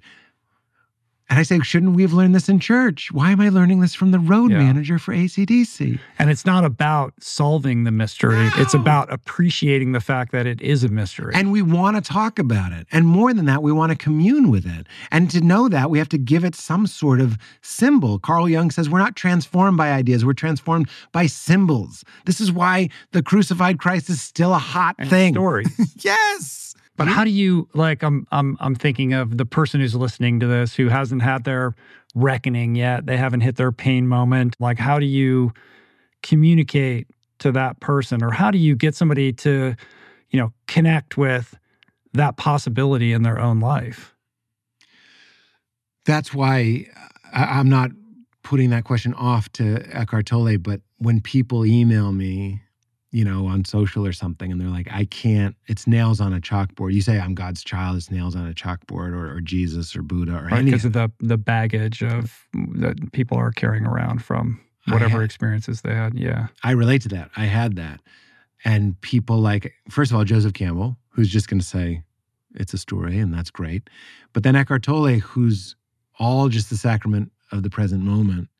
And when you start getting naked, I was just talking about this today on my own podcast. I was like, why are Adam and Eve naked? It's because they're they don't they're not clothed in the ego and the story, just pure. And when you drop through practices, through reading that book, whatever it might be, and you start getting familiar with who are you? Like you're you're wearing a spacesuit. You know what I mean? Right. And we start thinking we're the suit. This is Ram Dass. Ramdas would say, I go, hello, Rich. And you go, hello, Pete. You're a comedian. I go, yes, and we are Americans. I remember I was in Italy. I saw a ladybug and I was like, this ladybug has no idea it's Italian. has no idea it's Italian. Uh-huh. How many fucking things are we carrying around? And who are you when you drop them? And which of those things are undroppable? I don't I don't think there are any that are undroppable.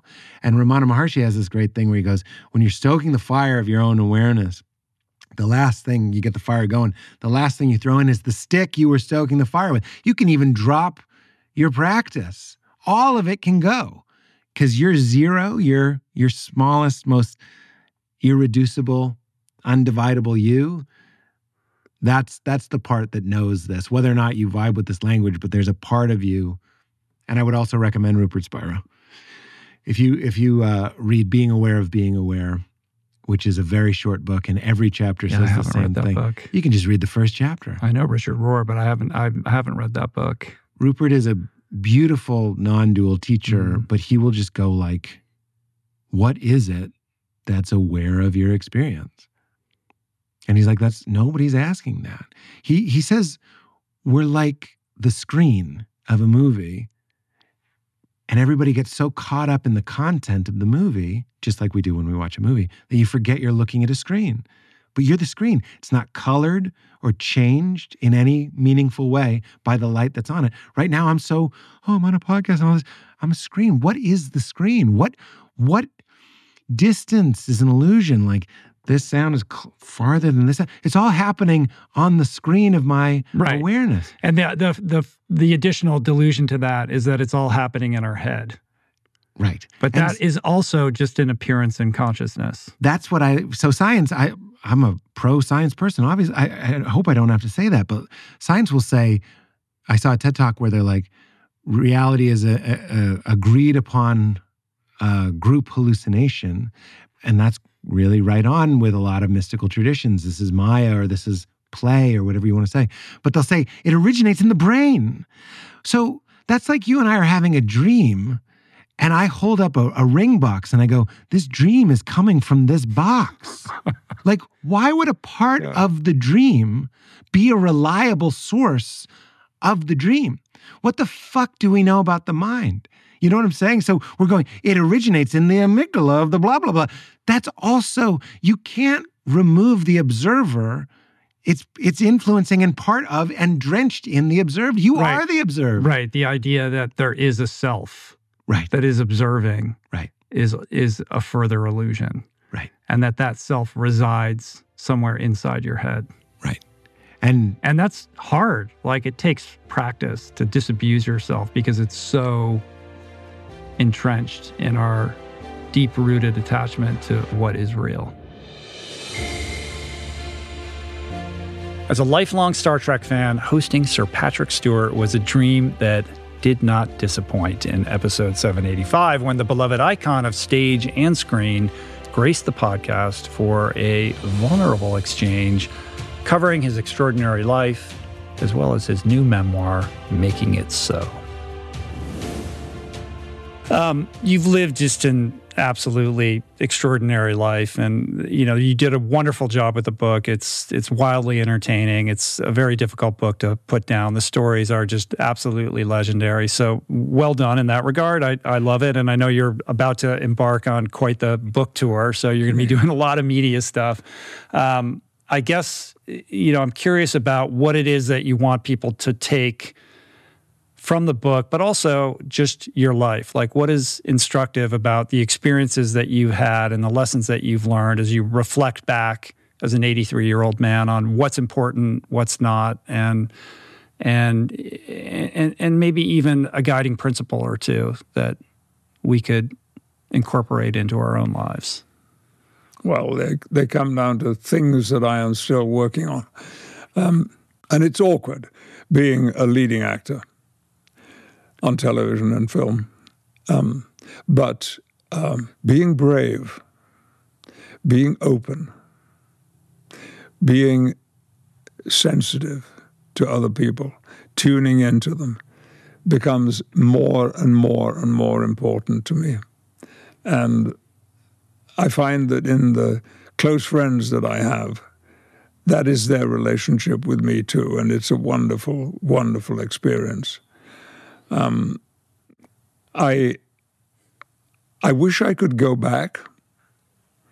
There are things I would like to say to my parents and my brothers, both of them, that I never said. And that makes me very, very sad that I never told them what they gave me.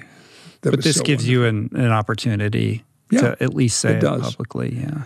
It kind of does, yes. Yeah. I mean, my first draft of this book was over 700 pages. Uh-huh. and it's now about 440. Uh-huh. So people are saying, So what are you going to write next? And I say, No, no, no, no, no. There's no next.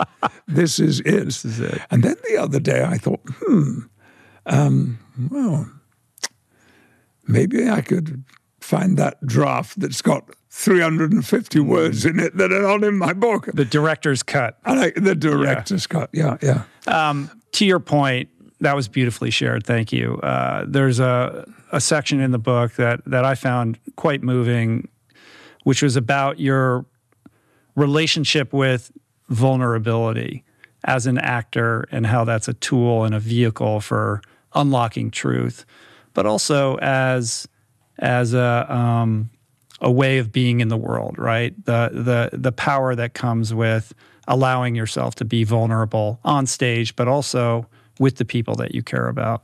Yes, yes, yes. That's um, perhaps the primary objective in my life now. To be vulnerable with those you care about. Yes. Yes. There are many, for me, great resonances about being an actor. And one of the strongest is the people I encounter.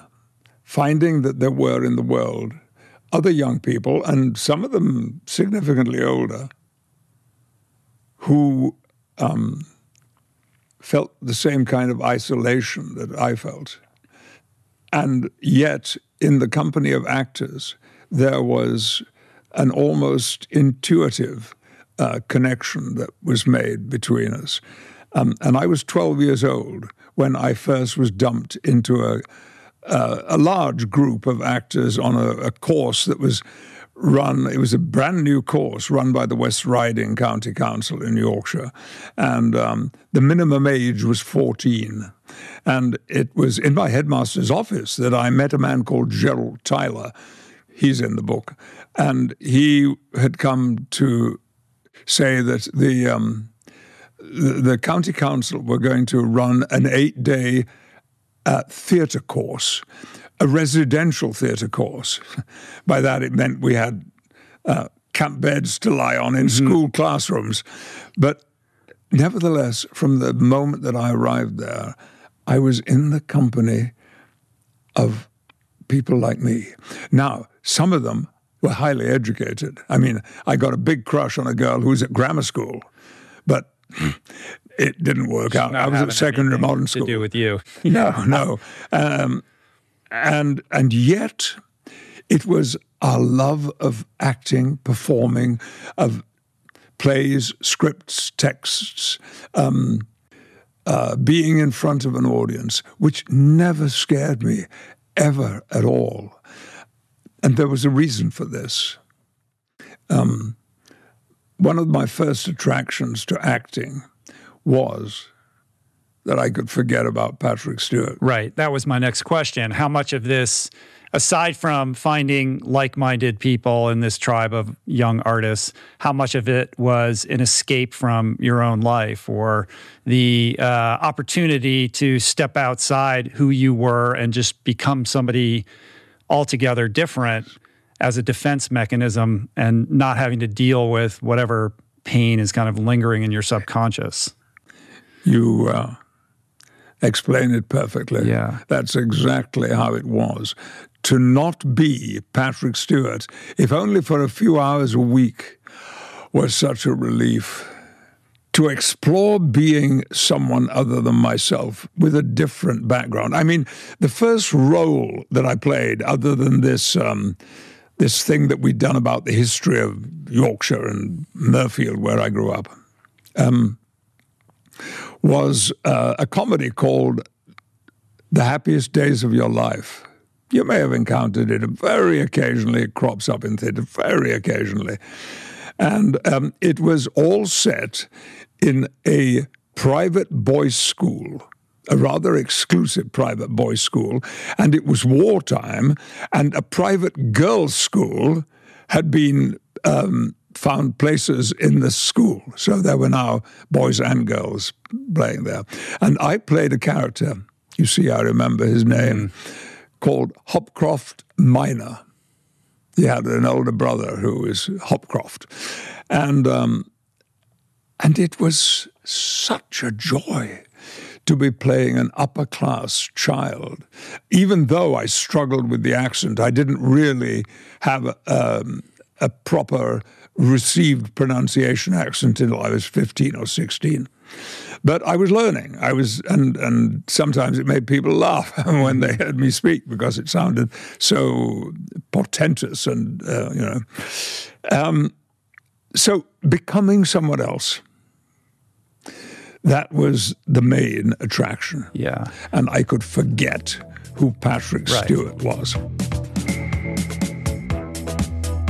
Maintaining mobility and finding meaningful movement practices were hot topics in 2023, ones that I explored not only in a movement masterclass, but also with movement experts and built to move authors, Kelly and Juliet Starrett.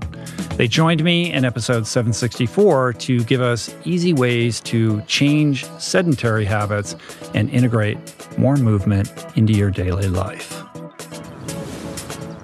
there's a lot of confusion around what you mean when you talk about mobility. So let's just clarify that. And I kind of want to build on that to get into the various, you know, principles that form the framework of this book and your philosophy. Well, I mean, I'll start and maybe Yeah, Kelly, take a swing at it. Let's Go, take a swing at this. I think. I mean, at this point, you ought to be able to define it, right? yes, Come yes.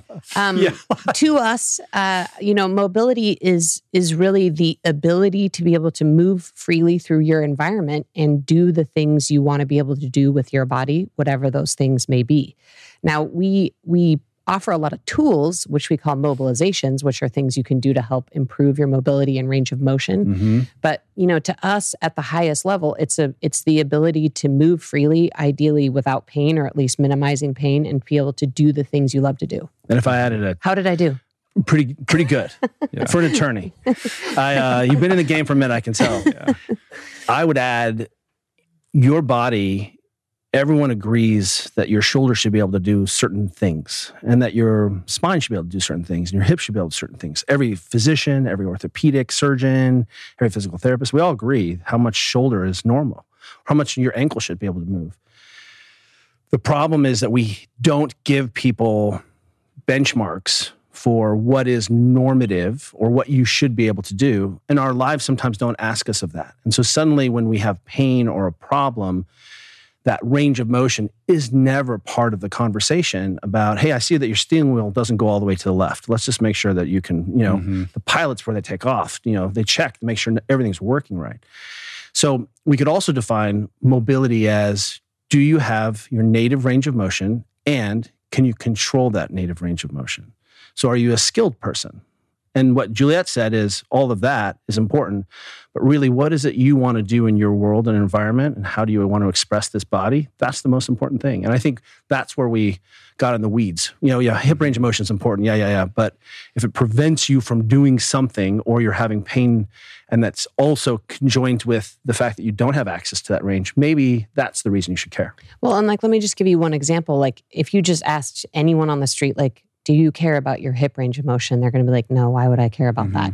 Um, but but as an example, we were recently talking to a friend of ours who has a four month old baby and has both sets of parents visiting, and their his parents are like in their mid 60s. So, um, you know, not that much older than us. And they, uh, his mother is able to get up off, get up and down off the ground and sit with the baby, but his mother in law can't get down onto the ground or up off of the ground, and so can't sit on the floor and play with the grandchild. And that's one of those things that you don't think about until Right. it's it's like a use it or lose it kind of thing. But like that right there is hip range of motion. So you may not care athletically about hip range of motion because you're not trying to run faster or lift more weights or you know whatever an athlete might need to care about hip range of motion for. But you know most people would say, man, do you, you know do you want to be able to sit on the floor and play with your grandchild when you have one? And they'd be like, yes, I do. Mhm. Um, and so you know that's one of the reasons why people should care about their hip range range of motion. Right. I, I, I feel that humans are not very good at casting their gaze that far into the future, though. So true. Especially like it's Yeah, not if you're until 25. You have yeah, So like say if we you're all. 20. Like yeah, you're just like I'll deal with that when I can. Do you like, remember that's the- not gonna, or that's not going to happen to me? Yes. Especially with an elite athlete, like forget about it, right? So the barrier to being able to you know convince somebody that these things are important has to be it's like a high bar for you right? To to Yeah. like communicate with people. That's right. like hey you know I, we can talk about longevity. How long do you want to live? What is it that you want to be able to do when you're 80 and 90 et cetera? But when you're 30 even in in your 40s and and you're essentially pain free or you don't have some kind of injury uh that's you know that that's a challenge. Like Yeah, you know it but it is. is true that like whether it's heart disease diabetes y- you know any kind of brain degeneration similarly with our physical bodies like these things are progressive. And if you're not working on this stuff far in advance of those aging years um, you're going to have a problem. But if you do undergo you know to, you know sort of shoulder the responsibility of, of doing these things that you guys talk about so much you're taking out this insurance policy to be able to do all those things in your later years but it's just that humans are not good No. at like you know evaluating the cost benefit analysis of these sorts of things And, and our you're so environment gives us a lot of cues or mm-hmm. guides us into poor decisions. I just I think New York Times had an article just recently about how some of our foods hijack our brain chemistry, right? Our modern foods, these umamis, we just think, oh, they're so good. So here's a story. I was a young physio student watching the cardiac catheter lab, Mm. and uh, I'm watching a, really wealthy kid, a wealthy man in San Francisco, and his whole family's outside. And he has three beautiful daughters, which I can start to like put myself in his shoes. He has this amazing wife, killer law practice. He's rich, and every definition of the term. He's one life, and he's in there having three stents put in his heart, and he's overweight. And what I thought in that moment was, if this guy has every resource and every reason to live, and it's still that hard to change and to make these things to keep himself alive with his family, Mm. what what recourse does an average person, mortal person without his resources have? And really, that was a kind of a shocker. And I think if I'd videoed the two women, you know, putting in the catheter, like chain smoking, you know, like as a matter of fact, that may have showed him that video. Maybe that would have changed his Yeah. behavior. But You know, it's really difficult to sort of untangle what seems like the biggest Gordian knot in your life. Where do I go? Especially since sometimes we don't see the results right away. Yeah. So when when when talking about mobility and movement, you know, how do you diagnose somebody's mobility? Like everybody, you know, you guys have like this superpower. You can like look at somebody just sitting or standing or walking and be like, oh, I see 10 things wrong with like what's happening there. Like most people don't have that ability and don't think about that kind of stuff. Uh, you know, the average person, if they're pain free, is going to say, well, this That's is good not, enough. I, I can walk and I can get up and sit down and all that kind of stuff. So, where does one begin to try to self diagnose and understand um, their own uh, mobility capacity limitations and, and what they should be focused on working on? Well, in this book, we we literally identify five areas where we think that if people just kept an eye on it, like just kept an eye on it, A vital like, sign. Just mm. yeah, we, we call them vital signs Right, because have we these 10 things. Yeah, we have these 10 vital signs, but we specifically chose the word vital sign because it, it started coming up more and more in the pandemic. Actually, everyone was like tracking all these vital signs like their SAO2. And, you know, obviously everybody knows that 120 over 80 is like okay mm-hmm. blood pressure. And if you go over that, it's something you should keep an eye on. And so that's why we we thought, well, if if regular people can keep an eye on a vital sign like blood pressure, then why can't there be some movement specific or health specific vital signs? And so, um, you know, obviously the human body is the most complicated thing in the known universe, um, but we really tried to boil it down to a few areas of range of motion we thought people should keep an eye on or that we consider to be vital signs. And we do have these simple tests in the book. Um, that people can just do once and sort of say, okay, this is where I'm at. You know, this is something I need to keep an eye on. This is something I'm doing great at and and you know and then the things we suggest for people to work on them we think we've suggested you know things that they can literally do like while they're watching netflix at night or while they're still sitting at their office. Like we've really tried to make it so that you don't have to go to the one hour mobility balance class and you know journal in the morning in order to get it in order to get these things done.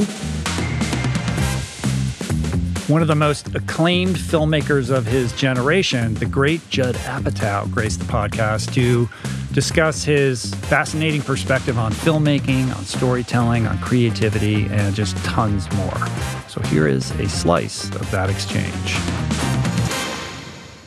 You know, the other person that was an important mentor to me was David Milch, who Uh-huh. uh, created Deadwood and co-created NYPD Blue with Steven Bochco. And he was another one that, you know, Everybody talks, I mean, reveres him as a genius.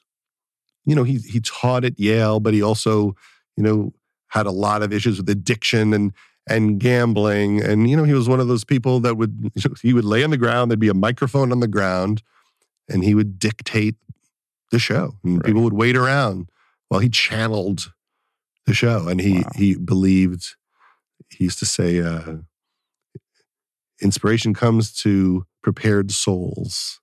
And his whole thing was about that connection. Can you open yourself up and be so present and available mm-hmm. that the creativity comes? Mm-hmm. And to trust that. And I, I learned so much from him about that. Or, you know, one of the David Milch things is to, you know, to to just start writing.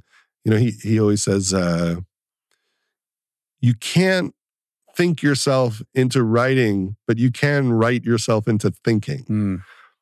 So just start and it'll it'll just come. And so that was a, a real lesson f- for me. You know, like there are mm-hmm. ways I could be better at this. That's why when you get back to, you know, self-help, mm-hmm. you know, I'm I'm always looking for something that will make me, you know, open up in some way, heal in some way, learn something that will make me more efficient. And and sometimes I'm drowning in self-help because I just read and listen to Yeah, too that, much of that it. creates its own paralysis. Yes, yeah, because I'm a hoarder a bit, so I'll I'll listen to too much. But with this, I just said, okay, this is this is really simple. Just Mm-hmm. Get your ass in the chair, like, and then don't and be then disrupted. amazement at it at it actually working. It- yeah, because you go like, how creative am I? Do- Yeah. Do I have any jokes left in this Uh-huh. brain? And to see it happen uh, was really rewarding and made me think, oh, maybe I could do that three more times this year. Mhm. How do you how do you balance the collaborative aspect of the the creation and writing process versus that like ass in a chair alone at home? But once what I'm is done, the, what I- is the jour- you know what is the daily you know do you set it up with a schedule? Well, once the script is done, then I just send it to everybody and just go, "What do you think? What do you think?" And then at some point, I'll sit alone and you know, or with a writer's assistant and just rewrite it, and then I try to read it out loud, and then then I can watch it like a movie and see if it works for me as a movie, and Mhm. then rewrite it, then read it out loud again, and then at some point, if someone will let me make it, we go into rehearsals, and then it changes a lot once the actors bring their stuff right into it.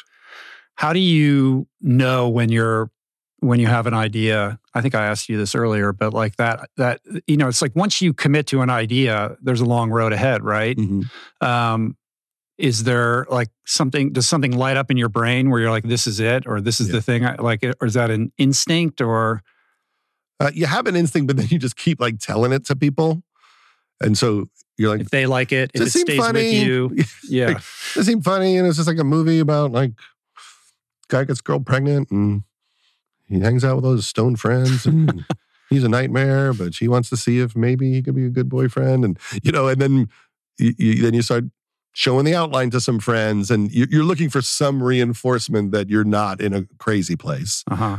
and then at some point you think, "Am I really going to do this? Okay, maybe I'll, I'll write five pages." Let me just see if it comes to life.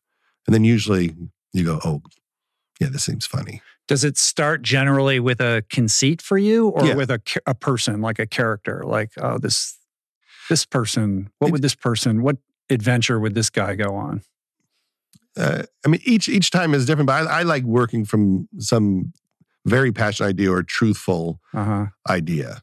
You know, when Leslie and I, uh, you know, we're at the hospital having our second, uh, our, our um, second child, just everything went wrong, Mhm. uh, other than she's beautiful and healthy.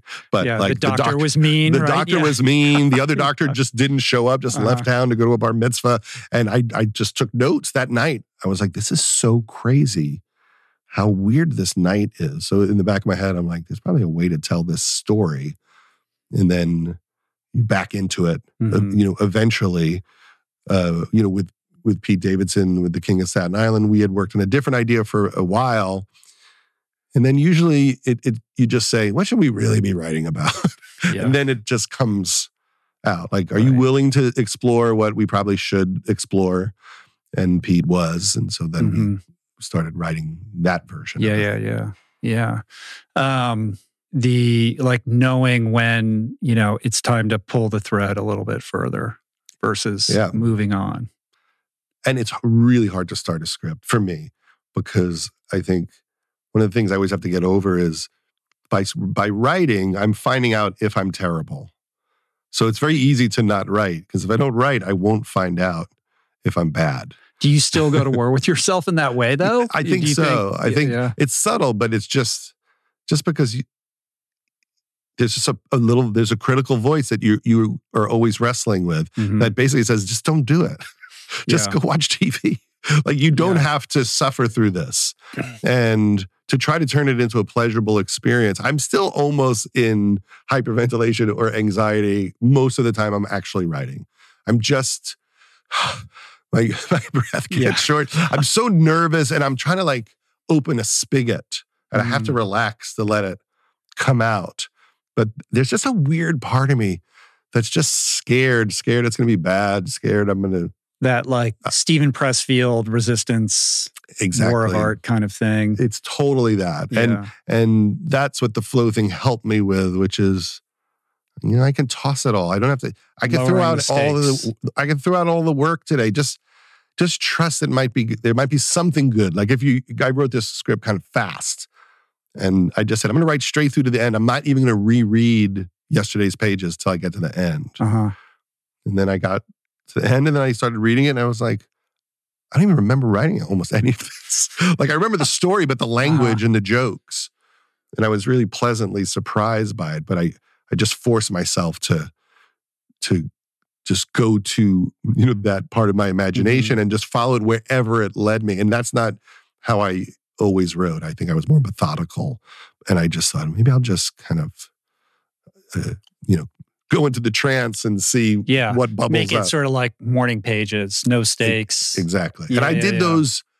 I mean, the the Julie Cameron artist way. You know, I I did that in the early '90s.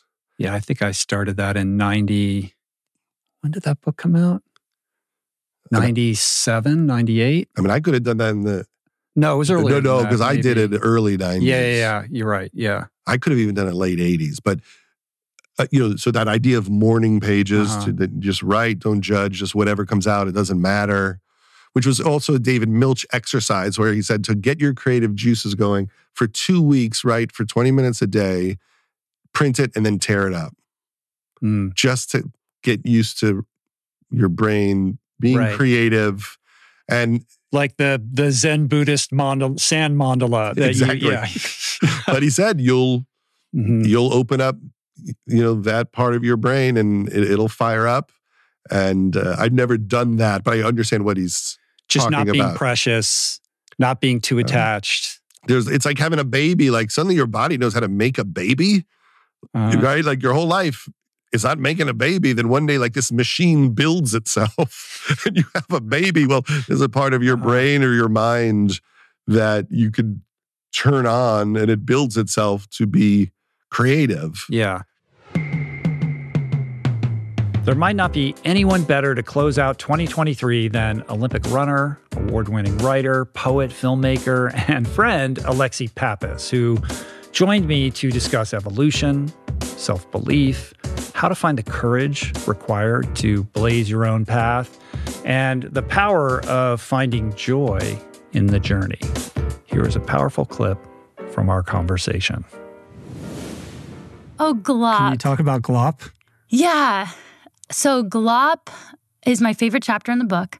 And it represents uh, knowledge that I gained since writing Bravey, which was a fun thing to like update what I knew in the world. And glop is just the idea that uh, scientifically, when caterpillars become butterflies, they go into a chrysalis and they don't just sprout wings, but they are actually reduced down to a liquid form, complete and total liquid, called unscientifically glop. And then they become a butterfly. And what I identified with so strongly is that when I'm going through change, when any of us are going through change, we might be reduced down to our lowest glop state. We might not feel great. And that's not a bad thing. And anytime I've felt like I was glop, I usually try to revert back and become a caterpillar again and put myself back together. But to look at science as inspiration, I think is really empowering because you can celebrate glop and decide to move forward and become a butterfly. And humans are unlike caterpillars in that we can choose to stay caterpillar forever. And we do feel the pain of glophood. So caterpillars are unconscious in their chrysalis, but we are not. So I think the metaphor and the chapter is important to me because we should feel that glop is good. And if you're feeling like glop, you can celebrate it as a non negotiable stage that you have to go through to become something else. Yeah, yeah. And you can print it on a shirt and say, I'm glop, and wear it around like a prideful label. Which, if you haven't done already, you probably are doing. I put it on a sweatshirt when I was glop. but no, it's fun Yeah. because uh, kids, uh, people should tell kids you can't predict your life. It will always surprise you, and that change is is hard in in a way that is actually like normal. Mm.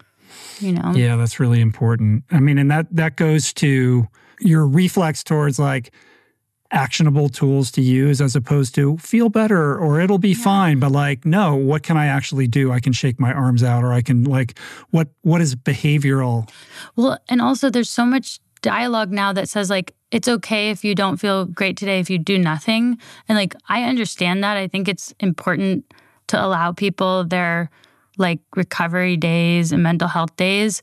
But like when when you are feeling like glop, the thing that will move you forward is not just patience and time, but also action to become a butterfly. yeah not just wallowing in the glop Yeah. Exactly. trying to usher the glop into the butterfly Right. Yeah, yeah. I think, first of all, all change happens a lot slower than we think. And that's why when people see people they admire or they read books about transformation, I think they can often be misleading and make people think that change is like a right turn when like the right turn is usually happening in a series of very very very very tiny steps. And I think big changes happen very very slowly. Mm-hmm. Um, and accepting that is super important because when I see people whip their life around when they think they want a big change, it usually either spirals them into depression or it's not an effective way to actually make the change. Or it leaves them with like a tangible change, but not the time to like emotionally change with it, so to evolve as a person. Um, so that I think is the first thing. Then, as far as what are you doing? So let's say you feel like you need to change. Then it's like, what is the change? Where am I headed? What do I do? Or what is the identity I want to shift? Or wh- whatever it is.